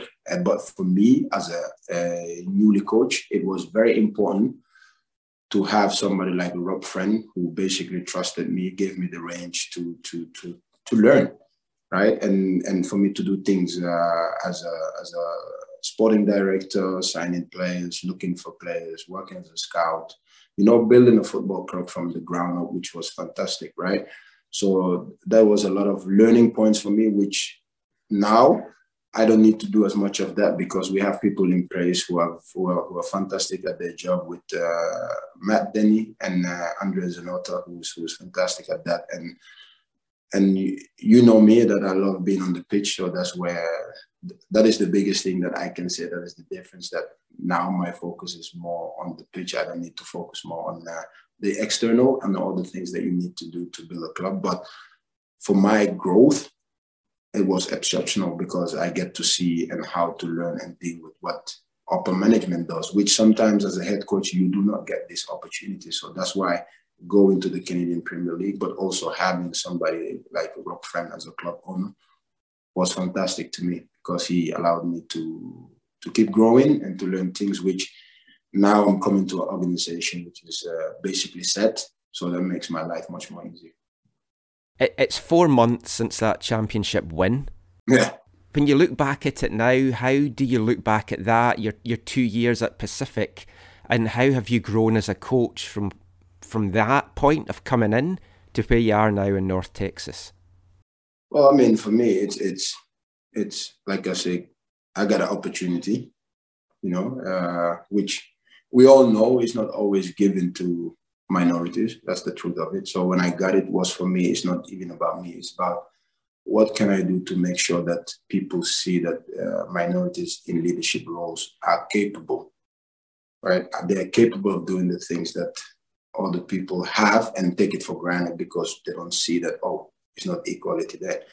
So so for me it's it was it it was just showcasing what I've learned through my career playing, but also what I've learned through different coaches, which uh, you yourself know Carl Robinson played a major part in me in, in terms of allowing me first to to to to coach at Whitecaps, and then uh, and then go to Cincinnati to to learn, you know, uh, branch off to learn, and then come back to stand on my own feet. So the past two years I've I've implemented things that I've been taking from my uh, 20 plus playing career, as well as observing different organizations, how they worked, and things that I like and things that I think can improve.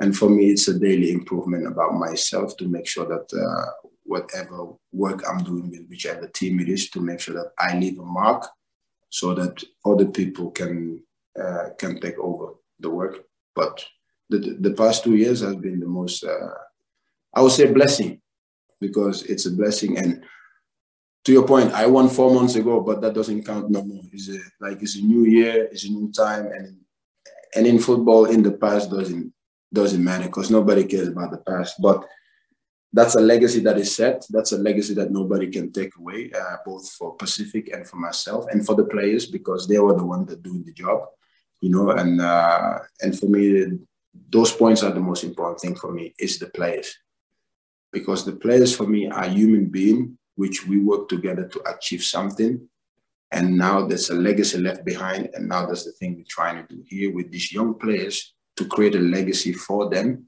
so that they understand that players coming behind them and the human being is a one so that we teach them how to be human first then soccer players that is the legacy that we will leave Thanks so much, pal. Look forward to seeing you up here in a couple of months too. oh, that'll be great mate go for a beer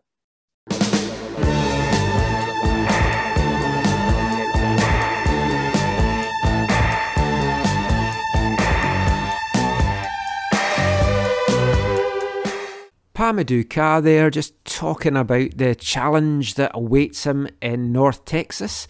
And it is going to be hard, I, know, for Pacific fans to, to kind of see him move to this because for some, it'll be maybe seen as a sideways move. For some, it might even be seen as a bit of a, a backward step because you've gone from the day to day running of a standalone team, as I, I talked to Pa about there, to being in charge of a second team but having somebody else kind of feeding into you, giving you players.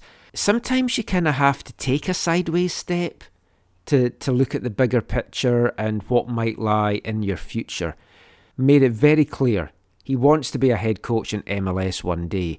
And the best way to get into that MLS kind of setup is in these two teams. It's like if you're going to move on, and you've seen it with a, a, lot of head coaches that have been promoted from the second teams, not necessarily with their own team, but moving elsewhere. some with a, a lot more success under the belts tha- than others. So this is a, a good career path for Pa. If that's his next goal, to be a head coach in MLS, I, I think this is a fantastic move for him.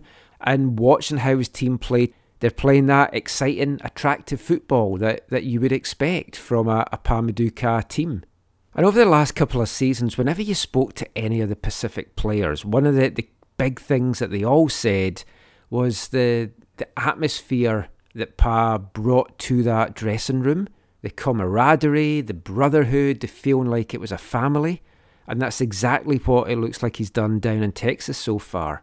He's just such an infectious personality. He's great to be around, and he's the, kind of coach that you really would go through a wall for. WFC2 travel to Arlington in Texas to take on North Texas on the 14th of May before Pa comes up here the next month on the 17th of June, 7 o'clock kickoff at Swangard Stadium. Look forward to catching up with Pa then. But it's good, as I mentioned, just to finally see MLS Next Pro get underway. All the games are getting streamed on their website, mlsnextpro.com. There'll be a game of the week every week that will have kind of higher broadcasting standards. This week it was the, the Houston WFC 2 game. Not exactly a barn burner to, to kick things off there. But every team will feature at least once as a home side for Game of the Week, so it'll be interesting to see what Whitecaps game they, they pick down the road. For most of the games, the broadcasting is going to be done with a, a Spiideo camera. It's one of those automatic cameras that's kind of on a fixed point, and there's there's different versions of it that have different kind of cameras that, that come out of it. But basically, it's automated. Someone can sit and, and just work it from wherever, remotely in the stadium, and just focus in and out. And from the games I watched, I was a little bit dubious how this would work because I, I've watched a similar system with Pixellot in games in Scotland, and at times they've been a bit of a disaster. If the weather was bad, if there was a bald linesman that the, the camera thought was the ball, sometimes seagulls can, can do it off. But from what I saw so far, this Spiideo camera setup is actually very, very good. A couple of other little interesting tidbits that came out this week about the league. Eight teams, four from each conference, will make the playoffs. And there was a decision that's had a, a bit of a, a mixed reaction so far. If games are level after 90 minutes, it's not just going to be a share of the spoils and a point apiece. It's going to go to a penalty shootout. And whoever wins that will pick up an extra point, so any drawing team still has a chance to, to go home with two points. So, not quite going back to the old days of penalty shootouts and the old NASL and and those exciting runs from the halfway line in on the goalkeeper. But they're just trying to be a little bit innovative to, to try and not have teams basically go and sit back and, and try and just get a draw. I don't know how I feel about it yet, I've got to say. We heard Nick Dasovic's thoughts earlier in the show about that, saying that the WFC2 players are, are very excited for it. Pa-Modou Kah, not so much. He was asked about that by Nathan Hill from Big D Soccer during the week, and here's what he had to say about that.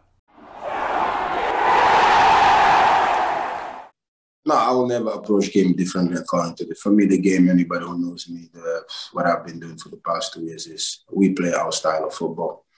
So the, in the external with the penalties, that doesn't matter to us. We want to go into every game, approach it the way that we play, home or away. Doesn't matter to us. We want to attack. We want to be the dominant team. We want to be the forceful team. So there's no, I don't agree because uh, it's it's it's it's double sided for me. Why? It's uh, if a game ends a tie in football, then the tie. That's it. And uh, we're not playing ice hockey. Hockey it goes to penalties, you shoot out, but in football it have two effects I know people are saying, oh, we, we, we got to train them for maybe the World Cup or to understand pressure situation, but it has a negative effect. Because if the game is tied, you go to penalty, and that guy that loses the penalty, he will also feel a negative, a negative effect because he's going, I let my team down. So where's the training in that part? If you understand what I mean, even the best players, if you go back in the history of a penalty shootout, you can train as much as you can talk about pressure, but even the best players uh, miss penalty and we had it last. Mbappe, a World Cup winner, lost the penalty in the in the Nations League, right? And uh, Fra- uh, Marco, uh, what is his name? Bar- Baresi missed, Baggio missed. You know, uh, there's several stars that have missed penalties. So with that concept, is is is what it's not a football concept because everywhere around the world, after 90 minutes in a regular season, ends up with a tie. Simple as that. Can you imagine if we start have to ask the Serie A or the Premier League to to do penalty shootout right after game? So I understand the concept of what people want to achieve, but in playoffs, that's fantastic. But in a regular season game, no, I don't agree with it. So Pa-Modou Kah, not a fan of games going to penalty shootouts when they finish drawn in MLS Next Pro. Let's know your thoughts on that. Do you think it's a good idea? Is it going to make it more exciting? Is it going to maybe bring a, a younger fan base in? Get in touch as always on Twitter at AFT in Canada or shoot us an email aftincanada at hotmail.com. Last thing I will say about MLS Next Pro I hate the logo, I hate the font. I don't know how they came up with that font. Is it edgy? Is it trendy? Was it drawn by somebody that was handed a crayon because they're not allowed sharp objects? I don't know. Again, let's know your thoughts on that. But that is it for our MLS Next Pro chat. We will be back talking about the proper MLS and a little bit of Whitecaps chat after this.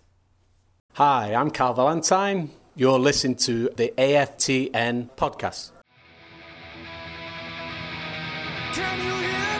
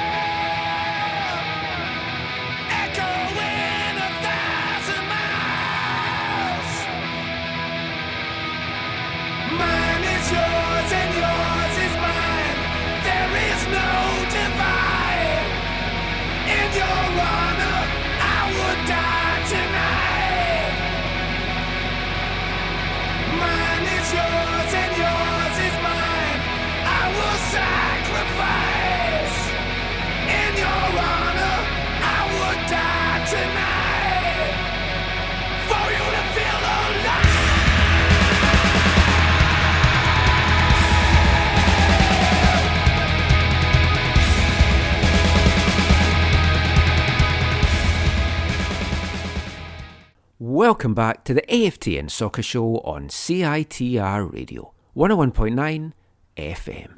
And kicking off this part from 2005, it's the Foo Fighters with a title track from their fifth studio album that was In Your Honour, played in honour of the Foo's drummer Taylor Hawkins that sadly passed away this week, aged just 50 years old big, big loss to the band, the music community.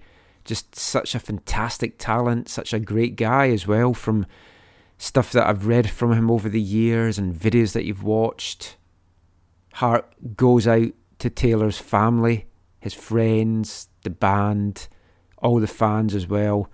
Big Foo Fighters fan, seen them on a number of occasions. It's just so, so sad. R.I.P. Taylor. But we're going to get back to the football chat now, and in this last part of the show, we're going to be turning our attentions back to MLS, back to the Whitecaps, and pondering just can they start to turn things around with this two game homestand that is coming up at BC Place? Sporting Kansas City come to town on Saturday the 2nd, Portland Timbers the following Saturday.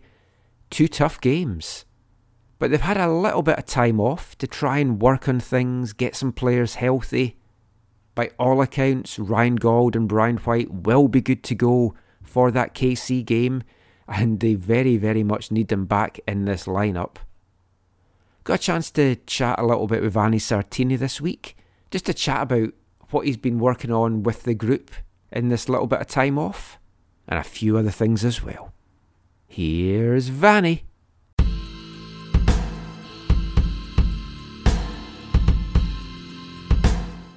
I- know four games into a season, it's not maybe an ideal time to have a break. You want to kind of just get the new season off and running. But do you feel that this break's come at a, a really good time for you? And is it going to give you a chance to reset and try and work on whatever it is that's just not clicking just now?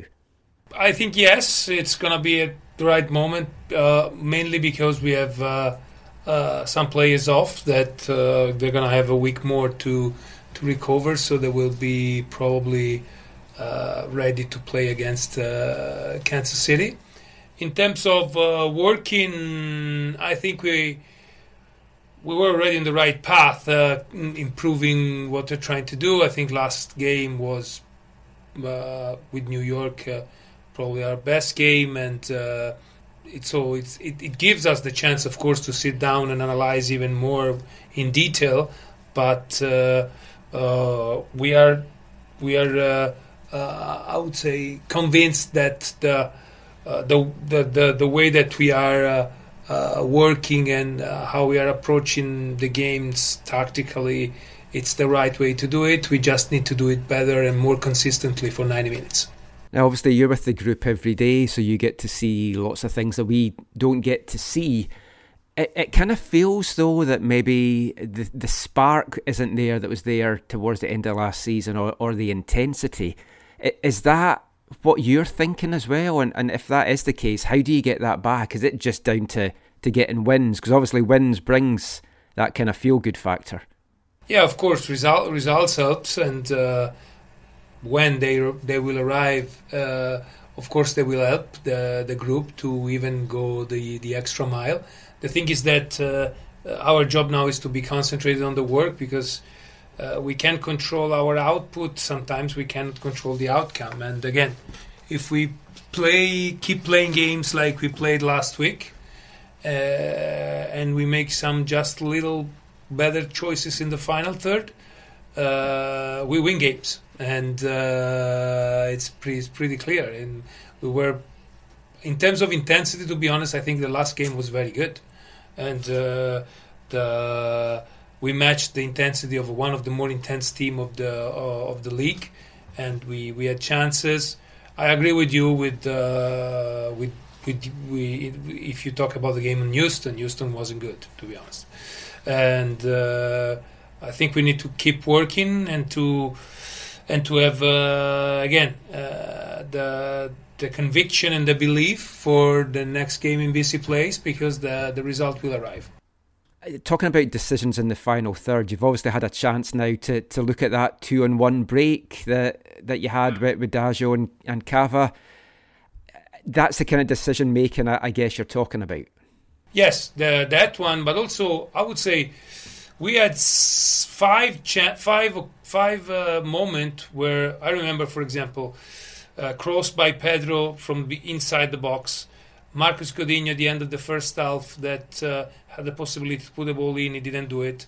Another ball by Marcus Godinho in the second half where we didn't attack the space properly. Daho that actually this time did the right choice and, and played the cutback. And unfortunately, the two guys in the box they attacked the space at the same time.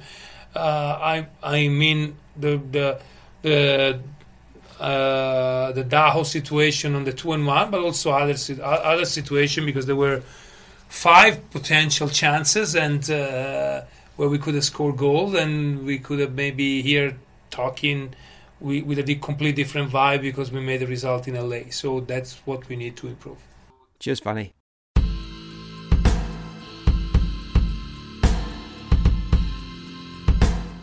Vanni Sartini there, just chatting a little bit uh, about what the, the team needs to, to work on to, to turn their fortunes around.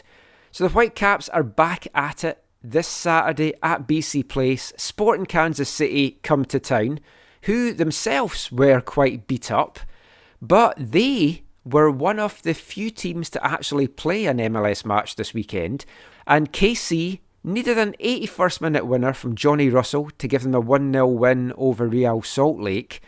From a Whitecaps perspective, the bad news was that Johnny Russell and Daniel Salloi returned to Sporting Kansas City from injury. They are good to go. The Whitecaps can only really hope now that they're going to get the likes of Brian White and Ryan Gauld back from injury, which everything is pointing to that. Peter Vermes said afterwards, and I, I just wanted to read this quote because I feel it's very apt for the Whitecaps. Just because you're losing doesn't mean you're lost. We weren't lost at all. We were just trying to get a routine and trying to get a bunch of guys still indoctrinated that still need time. And then he talked about getting over their injuries. And the thing is, Steve, right now that's the Whitecaps. We, we've got at least four what I would class as first choice starters that, that you're missing from matches, and other guys that's coming and going in and out of the team. I, I don't think it's necessarily doom and gloom. Obviously, we didn't get you on the on the show last week after the, after that horrible.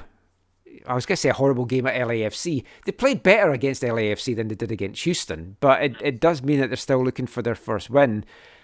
I would say that Vermes' comments do echo the Whitecaps. I don't think the Whitecaps are lost just now because they're losing, but they do need to turn things around quickly.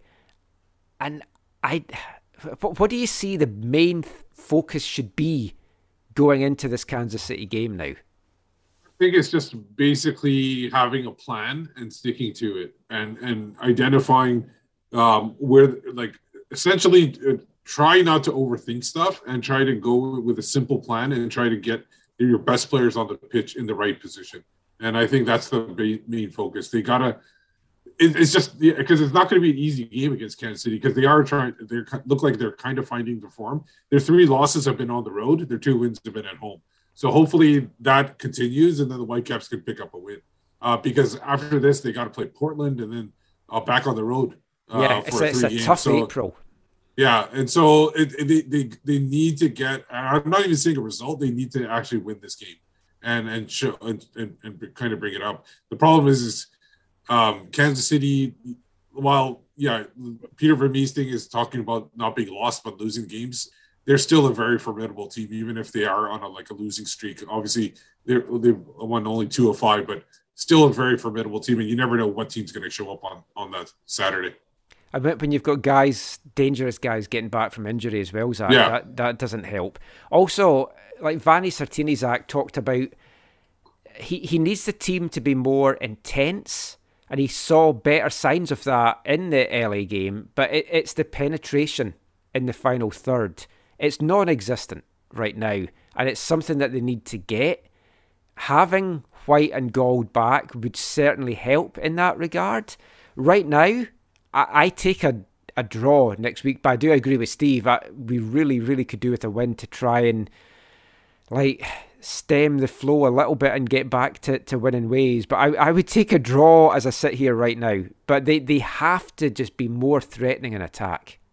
I, I, I hear what you're saying, uh, you know, in terms of the Vermes quote, but I actually feel like the Whitecaps are a little, at least a little bit lost. Like they felt lost in terms of, you know, even like we've talked about these, maybe the first three games more so than the last, but uh, just their formation and identity and roles and kind of stuff. So they're not like completely lost. Don't get me wrong, but there has been a hint of like I felt like they're more lost than I thought they would be. Um, I agree with you that on the injury front, though, for sure, there are several key players that they need back to be competitive in MLS, to have a chance in MLS. And the third thing I'll say is when it comes to attack, Michael, I think the Whitecaps really need. I well, I think like Vanni just needs to whisper into Cavallini's ear, "Hey, pretend like you're playing for Canada today." Yeah. Because in the few moments that, in the few moments that Lucas Cavallini played for Canada today, you could tell he was enjoying his football. Yep. He was happy to be there. He was uh, somewhat creative. He was good at holding the ball up. He was good at interplay, interchanging with his teammates. And I think he might have even won a challenge and didn't foul anyone that I noticed. Yes. Um, it didn't do anything reckless. So, I mean, if they can get Lucas to play like that, um, then I think that really, really will help them going forward. Yeah, I, I was actually I was chatting to her during the game. I said I was glad that Cava got on for Canada because he's been a key part of this program for a number of, number of years. I thought it was nice that he got that moment during that game in front of the home fans. So I thought that was a nice touch, and he, he looked dangerous. And let Let's just hope he can bring that back next Saturday. Because if he brings that Cava, and you've got Brian White, who's still obviously going to be a little bit rusty because he has been out, and Ryan Gauld the same. But if those three guys, because we've never seen the three of them really all click together, and if the Whitecaps can get that going, hopefully at some stage get Kyle Alexandre on the pitch, I, I, sort of defensively with Godoy as well. It, it's a whole different Whitecaps team that we're, that we're looking at. Yeah, either either they got to get uh, Cavallini uh, like all like really put in a quick request with MLS to change their colors to red, or or kind of put uh, Cavallini in hypnosis and make him think that blue is red, and then maybe he'll see that he you know he'll be he's playing for Canada. Yeah, possibly. Well, that pretty much is it for this episode of the AFTN Soccer Show. But of course, we can't go without bringing you this episode's wavelength. And I thought I'd keep the World Cup theme going. I wanted to go back to the last time that Canada qualified for the World Cup, Mexico 86. We've played before the Canada unofficial World Cup song from 1986. Oh, Canada will proudly play for you. We've played a couple of other songs from the 86 World Cup as well over the years in wavelength, but I want to capture the spirit of 86, and for me, that could only be a Scotland World Cup song from Mexico 86. This is the Scotland World Cup squad with Big Trip to Mexico.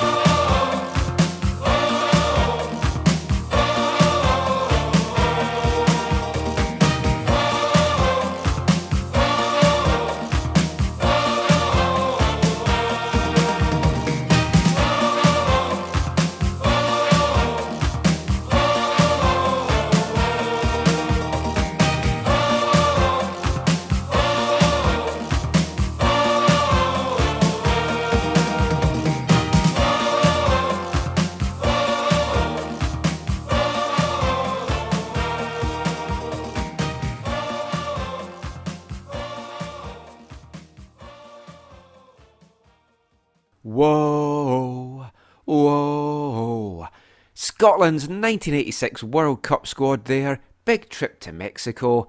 Canada were there in 86, they're going to be there in 2022, I'm already excited for all the songs that's going to be coming out for this World Cup.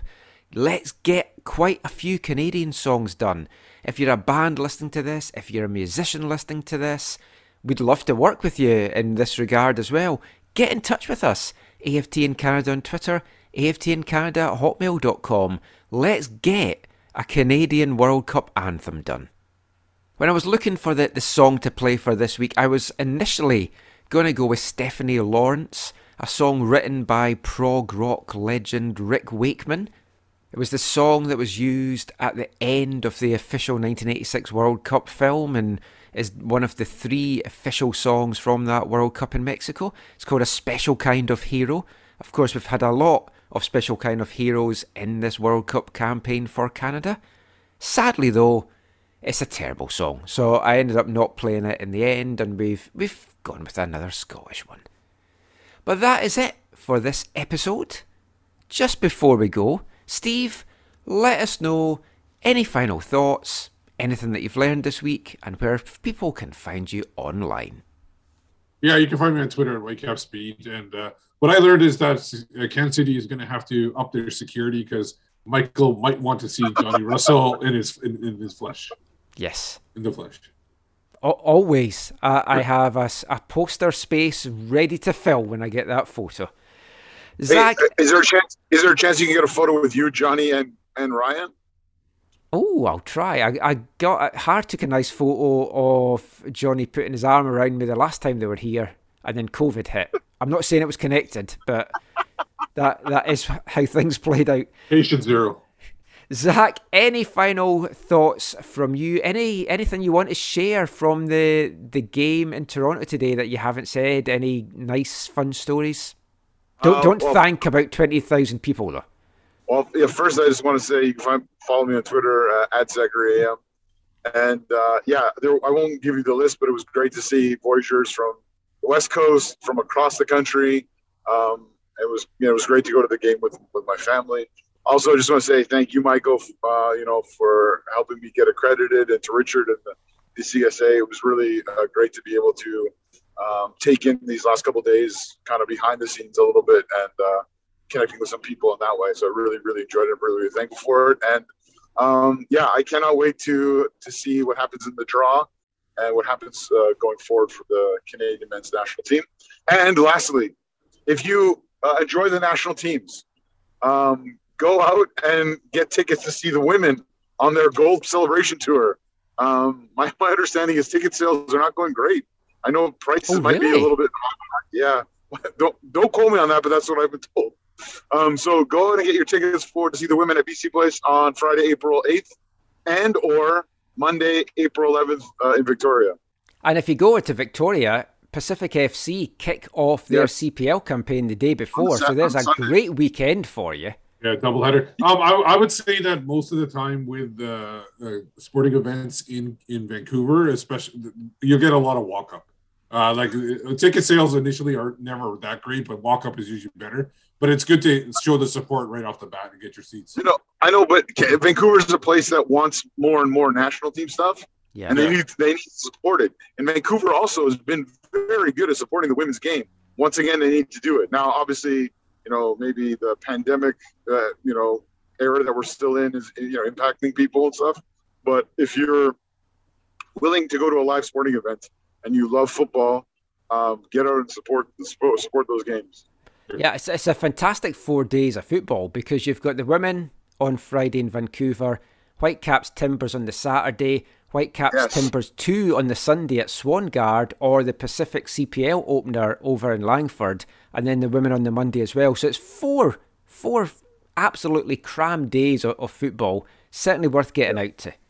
But I'm Michael McColl. You can find me on Twitter at AFTN Canada. Read our stuff away from the numbers, aftn.ca, and give us a like, subscribe, turn on notifications on YouTube. Uh, I've got an idea I'm going to pitch to the guys for something we can do on YouTube in the build up to the CPL season starting, so keep an eye out for that. We will be back soon. Until then, thanks for listening, take care, mon the caps, and allez la rouge! We're going to Qatar.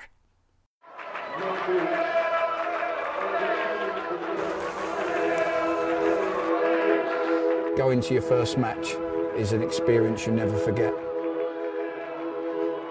The atmosphere of what's going on around the pitch looks beautiful, and you always look and go, wow, I'd love to play here one day. If you get the bug, it's going to stay with you for life.